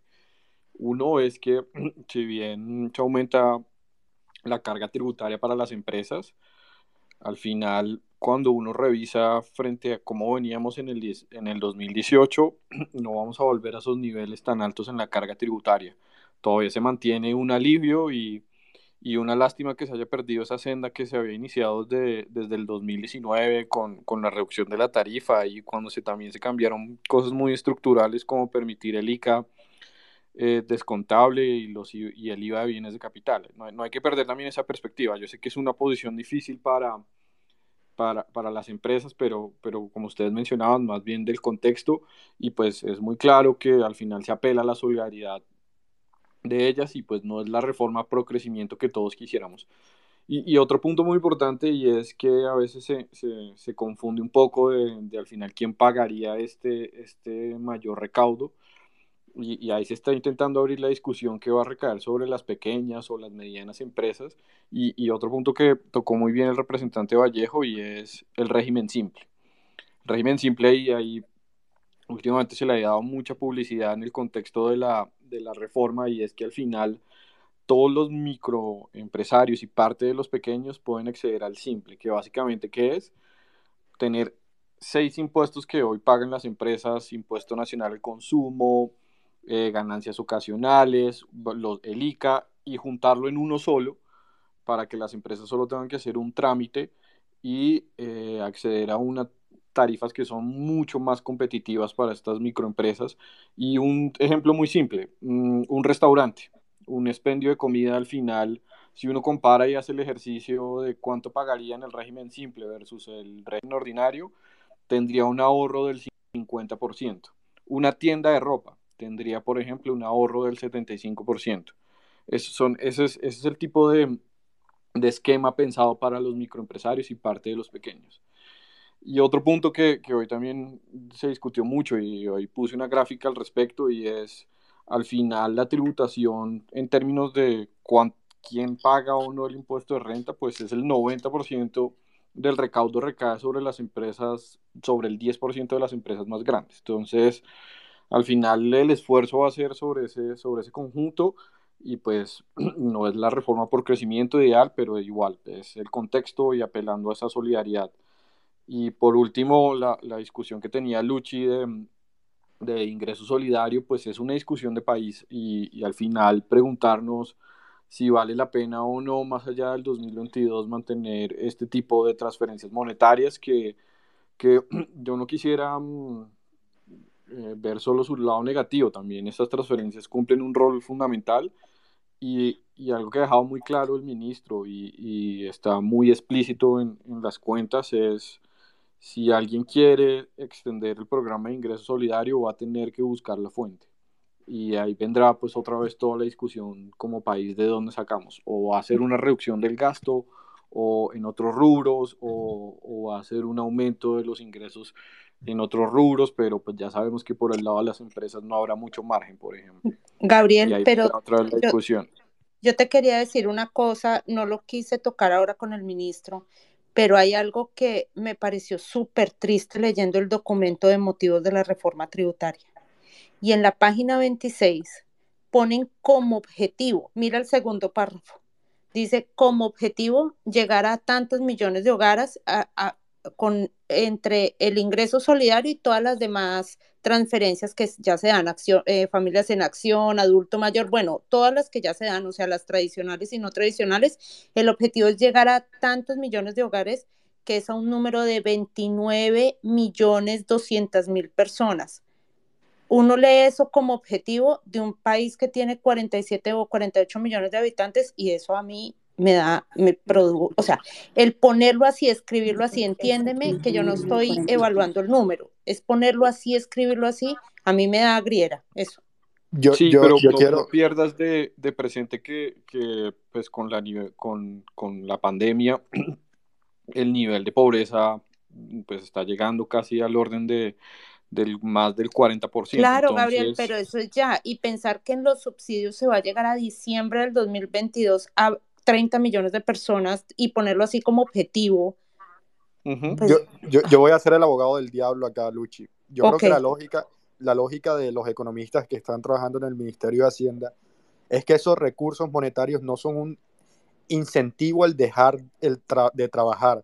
Por ejemplo, en Estados Unidos, si te están pagando más del mínimo, uno no busca trabajo. Yo fui testigo de eso, ganando 600 dólares a la semana por no hacer nada en la casa. ¿Quién va a buscar trabajo así?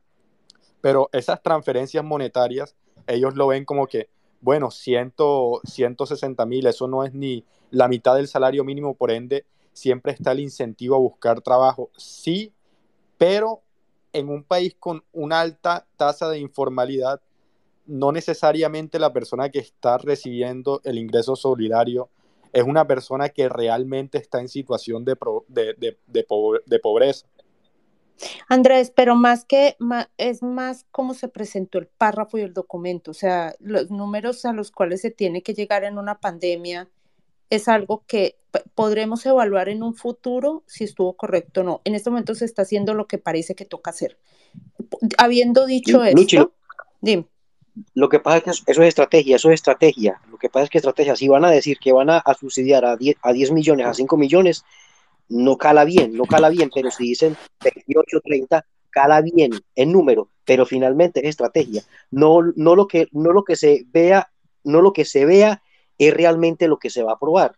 Es estrategia también, no, no, no, no es real lo que, lo, lo, que, lo, que, lo que se va a aprobar. Bueno, en eso no, no, no creo que, yo creo que se va a aprobar, se va a llegar a los 29 millones que dice el documento. Gabriel nos podrá hablar más de eso. Pero, pero lo, lo, que yo, no, no, Gabriel Vallejo, no, eh, Gabriel Angarita. Angarita. Andrés, Angarita. No, pero yo quería decirte algo, Andrés, qué pena te interrumpo ahí, porque creo que Luchi tiene razón. Al final el cuestionamiento, más allá del número, es la visión, que es lo que hemos venido Exacto. manifestando, pues digamos, por lo menos en este espacio y en algunos otros escenarios, y es, venga, ¿cuál es la visión finalmente de país que queremos? ¿Cuál es esa visión de las transferencias monetarias que tenemos? Una profundización que es la crítica que hace Luchi. Luchi lo que está diciendo es, venga, entonces finalmente lo que sí queremos es, y es la visión del modelo, así de sencillo, tenemos, y es un modelo. No, y yo estoy de acuerdo con ustedes. Democracia pura y dura, o finalmente cuál es el modelo, porque yo lo que siento, y que creo que lo sentimos varios, es, hombre, aquí sí estamos profundizando un modelo asistencialista. Esa es la realidad, que es la crítica que hace Luchi frente en la exposición de motivos. Así la entendí, Luchi. Correcto, y yo también tal estoy cual, de acuerdo. Tal cual es yo, lo que dije. Es, es Luchi, la yo estoy de presentación acuerdo. del párrafo a mí me causa griera. Yo, más a, mí, número. a, mí, a mí también, yo solo te estoy diciendo cómo piensa un economista que está en el Ministerio de Hacienda y probablemente estudió en la Universidad de los Andes. Pero, No, está, está, está muy bien el debate y, y es válida la pregunta. Y ahí para, para, para responderle un poco a Andrés, al final no, no es solo lo que pensamos en el Ministerio de Hacienda o pues, los que estudiamos economía y demás, al final es toda una discusión de cuál es la política social de, de, de este periodo tan importante y la literatura académica, o sea, no es una cosa que se inventó alguien y dijo, oiga, ¿por qué no en vez de em, crear tal o otro programa damos una transferencia? Pues hay un montón de evaluaciones que han mostrado que estas transferencias al final funcionan, es una política social efectiva, de hecho es más costo efectiva que hacer otro tipo de asistencialismo, eh, genera resultados deseables y hay toda una discusión y, No, y Gabriel, esto no, y, es, y, se, esto, esto y no está cerrado futuro haremos la evaluación. del, del pero empleo ese párrafo es, es malo. no, eso es una, eso es, pero eso es una discusión eh, abierta, digamos, porque, y lo que mencionaba el representante Gabriel, y al final, ¿qué queremos como país y, y demás? Exacto. Y eso pues es para discutir en el Congreso, pero, pero ahora yo también les pongo de presente algo, y es eh, con las cifras de pobreza que, que, nos, que nos llevó básicamente esta pandemia y los resultados que vimos hace unos meses, pues la situación hubiera sido muy catastrófica si al final no teníamos estos programas de ayuda del Estado. Y sobre todo en las zonas rurales donde en últimas la pobreza tuvo una caída muy significativa y es, es ese tipo de perspectiva, es vean que estos programas sí están ayudando, sí ayudaron a contener la crisis social y sí ayudaron a, a que las familias no cayeran tan rápidamente en la situación de pobreza. Pero ustedes cómo saben quién verdaderamente es pobre en un país donde casi nadie declara renta. Por el CISBEN, Andrés. Eh, eh, perdón, ahí le contesto, Gabriel. Acuérdate que el CISBEN es un sistema de información que precisamente lo que hace es focalizar las, digamos, los programas sociales.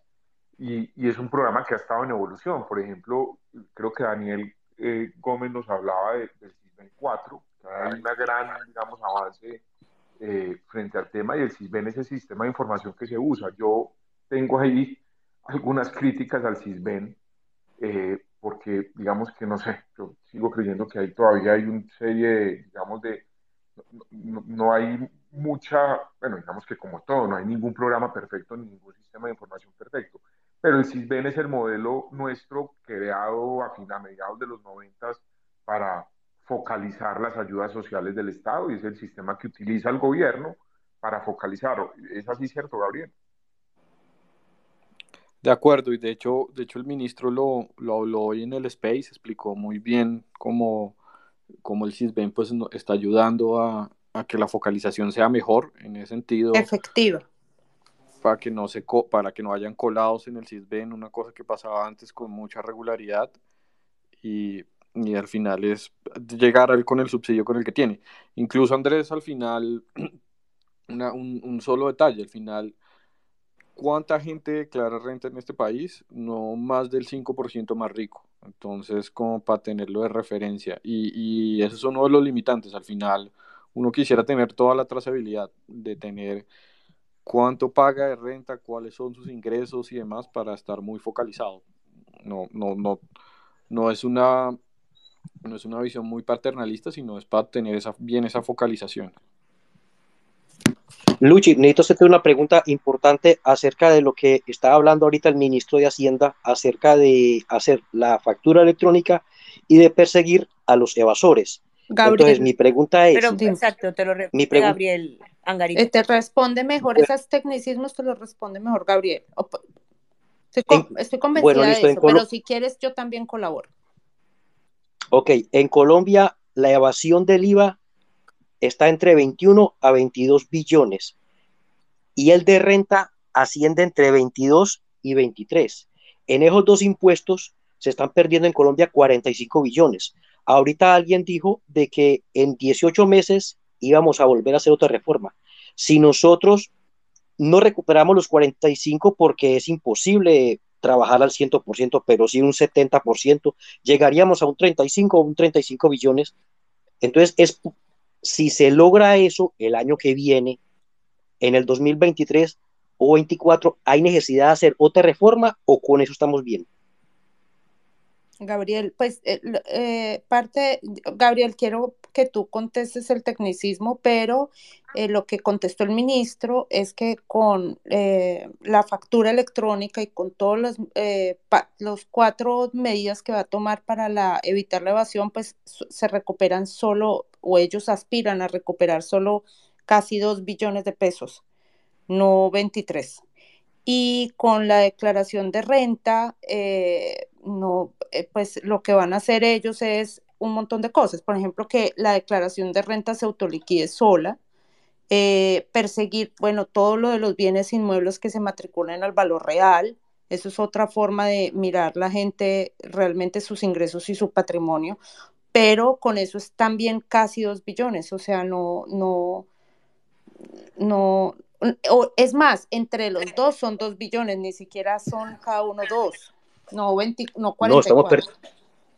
estamos, estamos, perdiendo eso. En, el IVA, en el IVA está entre 21 y 22, porque recuerde que nosotros, nosotros cuando vamos a comprar nunca pedimos factura, pero el señor de supermercado vende y nunca te tenga factura. Él se está eh, cogiendo el IVA. Entonces, no está declarando. Al no declarar, eso es lo que se en Colombia. No creo que dos billones a nivel nacional. Estamos hablando de, de solamente en IVA 20 o 22 y en renta está entre 22 y 23. Entonces, al declarar, al declarar, al declarar y a perseguir, es donde las cosas van a cambiar. No creo que sea el 2, imagínate el 2, o sea, eh, si, si nosotros recuperamos el 2, con lo que vamos a hacer, 2 billones, la reforma tributaria hay que hacerla el año que viene, porque eso no es, eh, es una pero, pero, Nicolo, eh, tú, tú dijiste algo que de pronto me incomodó al declarar y perseguir. Yo, yo pienso, y no estoy en el Ministerio de Hacienda, pero pienso, eh, existe un economista que se llama Arthur Laffer. El tipo básicamente dijo, nosotros como Estado no podemos tributar al infinito y más allá, porque va a llegar un punto donde si subimos el impuesto vamos a recaudar menos en vez de más y yo creo que eso es lo que está pasando en Colombia. ¿Por qué la gente evade? La evasión tiene un costo. Contratar contadores, abrir cuentas en paraísos fiscales, eh, eso es costoso, evadir, pero la gente evade porque es más rentable que pagar. Pero si nos ponemos razonables, y yo no creo que en ningún país decente en el mundo, por ejemplo, tenga un impuesto al consumo al 19 y lo bajamos, yo creería que empezamos a recaudar más bajándolo porque la gente ya pagaría más fácil porque no tendría sentido asumir riesgos con la justicia, evadir por ahorrarse nada más un 12%. Andrés, en eh. eso, en eso tiene usted razón. Panamá, es un país donde usted solamente paga el 7% de impuesto. Ojo, el 7%. ¿Y sabe qué es lo más berraco? Que donde usted no reclame factura y un policía esté afuera y usted no haya reclamado la factura, usted tiene la obligación de entrar y pagar el doble, porque aquí es una ley que usted debe de exigir la factura y usted donde vaya a comprar una tienda de cualquier barrio, que normalmente son chinos, porque eso es una, ¿cómo llama eso? Bueno, es un monopolio solamente de chinos, inmediatamente te da a ti la factura. Si usted no, si usted no se la pide, no, él se la da, obliga, te la da de una vez, porque él sabe lo, él sabe lo que le, él, sabe lo que le corre a pierna arriba. Eso es lo que nos falta, a, eso es lo que nos falta a nosotros los colombianos. Nosotros exigir la factura y que el señor también la entregue. Ahí solamente en factura, en factura en Colombia se está perdiendo 22 billones y en declarar y en declarar en renta se, se, pierden 22 o 23. Mejor dicho, son 44, 44, 45, pero nosotros jamás vamos a llegar a esa cifra. Eso es lo que me refiero. Eh, no sé, Gabriel, el señor ministro. Decir algo. No, permíteme. Y, también subió, exacto. Yo, yo rápidamente solamente quería decirle a Nicolo y, y Andrés, con, con, quien concuerdo, hay que tener mucho cuidado con esas estimaciones que se hacen, eh, porque generalmente se hacen en base a lo que la economía informal está dejando de tributar. Pero el problema con países como Colombia es que la tributación, los regímenes de impuestos suelen ser tan elevados y tan exigentes eh, que muchas estructuras empresariales solamente pueden existir en la informalidad. Entonces, eh, creer que es posible simplemente poner esas estructuras empresariales a que tributen eh, es completamente sobredimensionar la capacidad que tienen esas estructuras para tributar. Dicho de otra manera, esas empresas que no tributan renta o que no tributan IVA porque son informales, eh, no solamente están evadiendo impuestos, es que no existirían, no, no, no podrían existir dentro de la formalidad por lo tanto, estamos sobredimensionando la capacidad que tienen de tributar porque simplemente dejarían de existir si la lleváramos a tributar. Son, son estructuras empresariales que solamente existen dentro de la informalidad porque se vuelven eh, no competitivas o se vuelven imposibles dentro de la formalidad justamente porque nuestro sistema tributario es demasiado exigente. Entonces, cuando decimos que podríamos recaudar 21 billones o eh, más de IVA o 40 billones más de IVA y renta, creo que estamos haciendo cuentas exageradas porque simplemente estamos hablando de estructuras que dejarían de existir si las pusiéramos a tributar de manera formal. Ese era el comentario que quería hacer. Janus, querido, ¿cómo estás? Janus. Hola, ¿me escuchan? ¿Cómo están? Bien. Bueno, yo quería hacerles un comentario eh, y decir algo y es que acá nos hemos vuelto que todas las reformas tributarias nos las venden, que todas son buenas, pero siempre queda faltando, nunca alcanza, siempre necesitamos más. Yo les pongo un ejemplo muy sencillo, gente del campo, están a merced de las corporaciones autónomas regionales un impuesto, prediales altos, los insumos son caros, problemas de conectividad, problemas de que no pueden ser competitivos. Y ahora les dicen otra reforma donde la idea es recaudar más, obviamente van a tener que pagar más impuestos muchos, pero no se hacen los cambios de, de, fondo que se necesitan porque es que es muy difícil hacerlos y siempre nos quedamos en que es muy difícil, nunca los hacemos pero sí hay que seguir pagando más impuestos.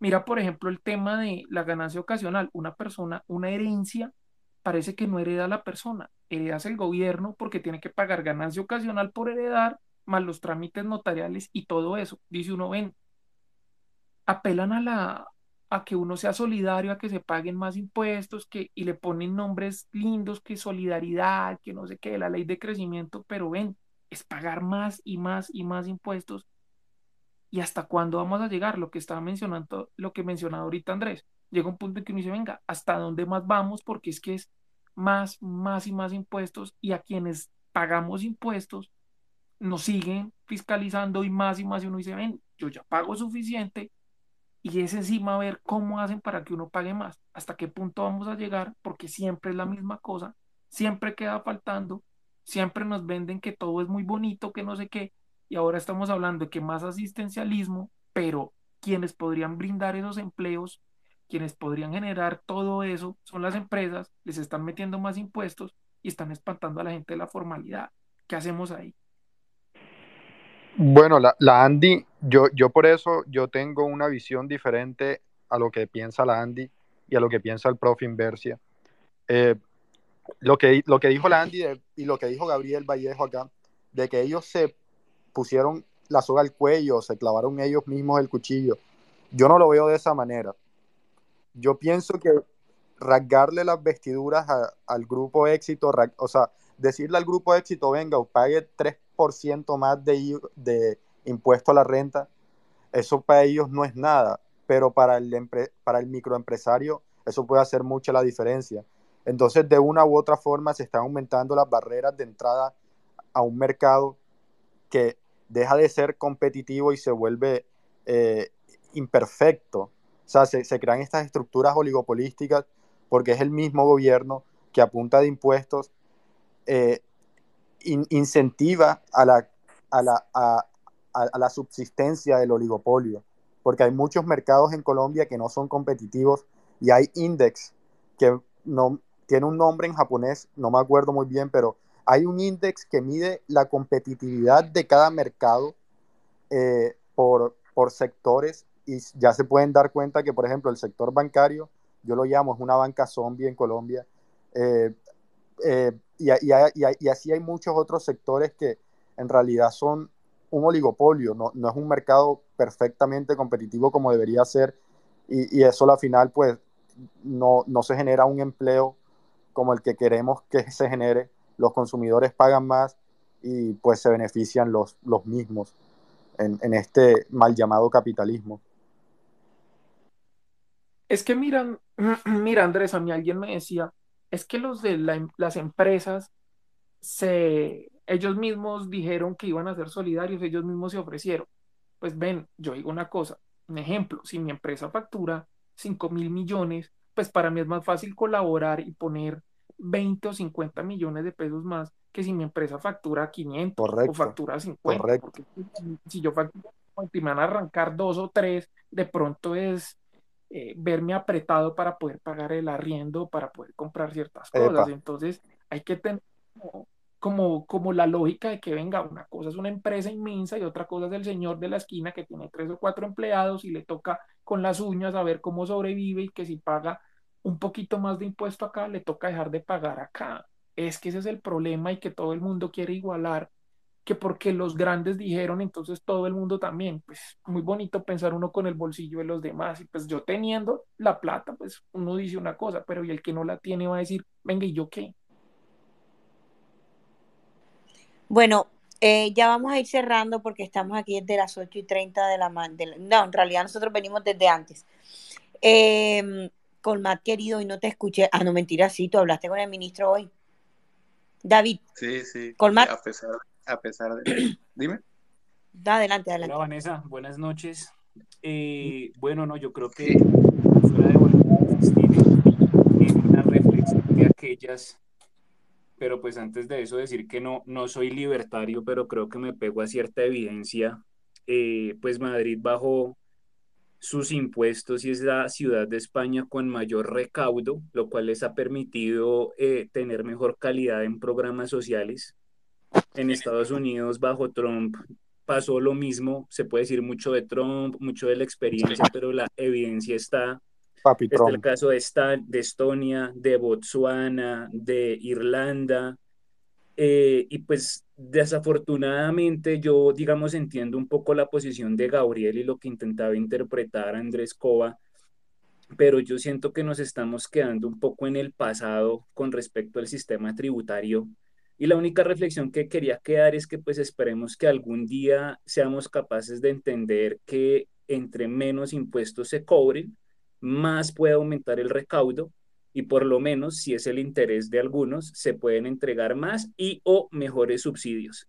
Pero por el momento lo que están haciendo con este tipo de reformas tributarias, no solo en Colombia, sino en otros países, es partirnos a todos y eso no va a ser sostenible de ninguna manera y se van a tener que necesitar nuevas reformas tributarias en, en el futuro Esperemos que más adelante, ojalá pronto, eh, tengamos una clase política que tenga esa audacia, esa audacia y pues el valor político que se requiere para eso, porque ciertamente se pueden llegar a perder muchísimos votos eh, cualquiera que lidere un tipo de propuesta al respecto. Gracias. Gracias, David Colmar. le tengo una pregunta a Gabriel, no tan técnica como las anteriores de, de los que estaban. Sí, a Gabriel sino, sino que me subí porque me dio curiosidad. Le quería preguntar, Gabriel, cuando, cuando comienzas en, el Ministerio de Hacienda, ¿qué, qué, qué cambió de tu postura como estudiante? ¿Qué crees? Por ejemplo, si eh, digamos que una cosa es que Coba, Luchi, que están desde afuera, te, te, te critiquen y, o, o, al menos te señalen, ¿Qué, pero ¿qué cambió, ¿qué cambió en ti, por ejemplo? Que tú dijiste, uy, estas cosas no son tan fáciles desde adentro. Me gustaría saber como una, una observación que hayas tenido así. No, esa me parece una buena pregunta. Yo creo que yo lo resumiría en lo siguiente y es, pues es un baño de realidad y es aterrizar eh, todo lo que uno aprende finalmente en la universidad o en en cualquier libro y demás o discusiones muy muy abstractas, por decirlo así, y que conceptualmente o técnicamente son ideales, eh, cuando uno llega pues a trabajar al ministerio o a una entidad pública es un baño de realidad que al final las cosas no operan como uno cree que operan en los libros, que hay mil restricciones. Eh, hay restricciones, las más obvias, pues las, las que son muy evidentes, pues son las políticas, pero también hay restricciones incluso desde la misma burocracia interna, o sea, uno no puede llegar ahí al siguiente día a intentar cambiar el mundo, porque las instituciones pues llevan construyéndose desde, pues en nuestro caso, eh, 200 años, entonces tienen un, peso de la historia que lo lleva a uno a, a, a, que en el margen intentar ajustar las cosas, pero de muy de poco. Entonces, para mí es realidad y que hay mil restricciones que, que lo, lo, lo, lo llevan a uno a que las propuestas al final, como se está discutiendo mucho, al final las mejores propuestas son las que son viables, no solo las restricciones políticas, administrativas, legales, burocráticas, mm, las mismas restricciones de la, de la propia realidad, como no poder, por ejemplo, tener acceso a todos los datos que uno quisiera para formular la mejor política, e incluso eso. O sea, de verdad, uno opera con, con muchas restricciones y y por ejemplo, ahora lo que, lo que mencionaban de, de, la informalidad, pues que más quisiéramos todos que el día de mañana decretar que se acabara la informalidad y decretar que no hubiera evasión y recaudar esos 40, pero, pero el mundo no es tan fácil y, y, eso lleva tiempo, construir eso lleva tiempo y esa, esa es como mi, mi, mi reflexión también en este tiempo tan corto. Sí, yo, yo quería anotar algo eh, con respecto a lo que dice Gabriel, que hace rato lo iba a comentar. Yo de lejos eh, Andrés, tienes el abanico muy pegado al celular. Sí, tengo eh, un ventilador cerca. Eh, bueno, sí, como decía. Em, con respecto a lo que decía Gabriel ahora, eh, creo que es muy importante, lo iba a comentar ahora, una anotación corta. Cuando se hacen estos debates de reformas tributarias,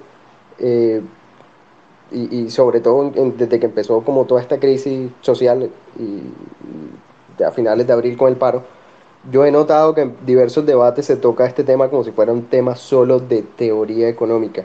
Y yo escucho economistas que dan opiniones y yo estoy muy lejos de ser eh, libertario, eh, como entre comillas, ¿no? No, tengo claro qué significa eso, pero eh, la economía es un sistema ultra complejo y es un sistema social que tiene entradas de muchas otras variables que son políticas, institucionales, ideológicas, culturales y no se puede abordar solo el análisis desde un punto de vista de, de, la teoría económica. ¿no? Yo creo es como el primer sesgo que, que, se tiene cuando se habla de estos temas y creo que ahí es un, es un poco arrogante de nuestra parte como, como economistas verlo desde ahí y, creo que está totalmente desconectado de la realidad.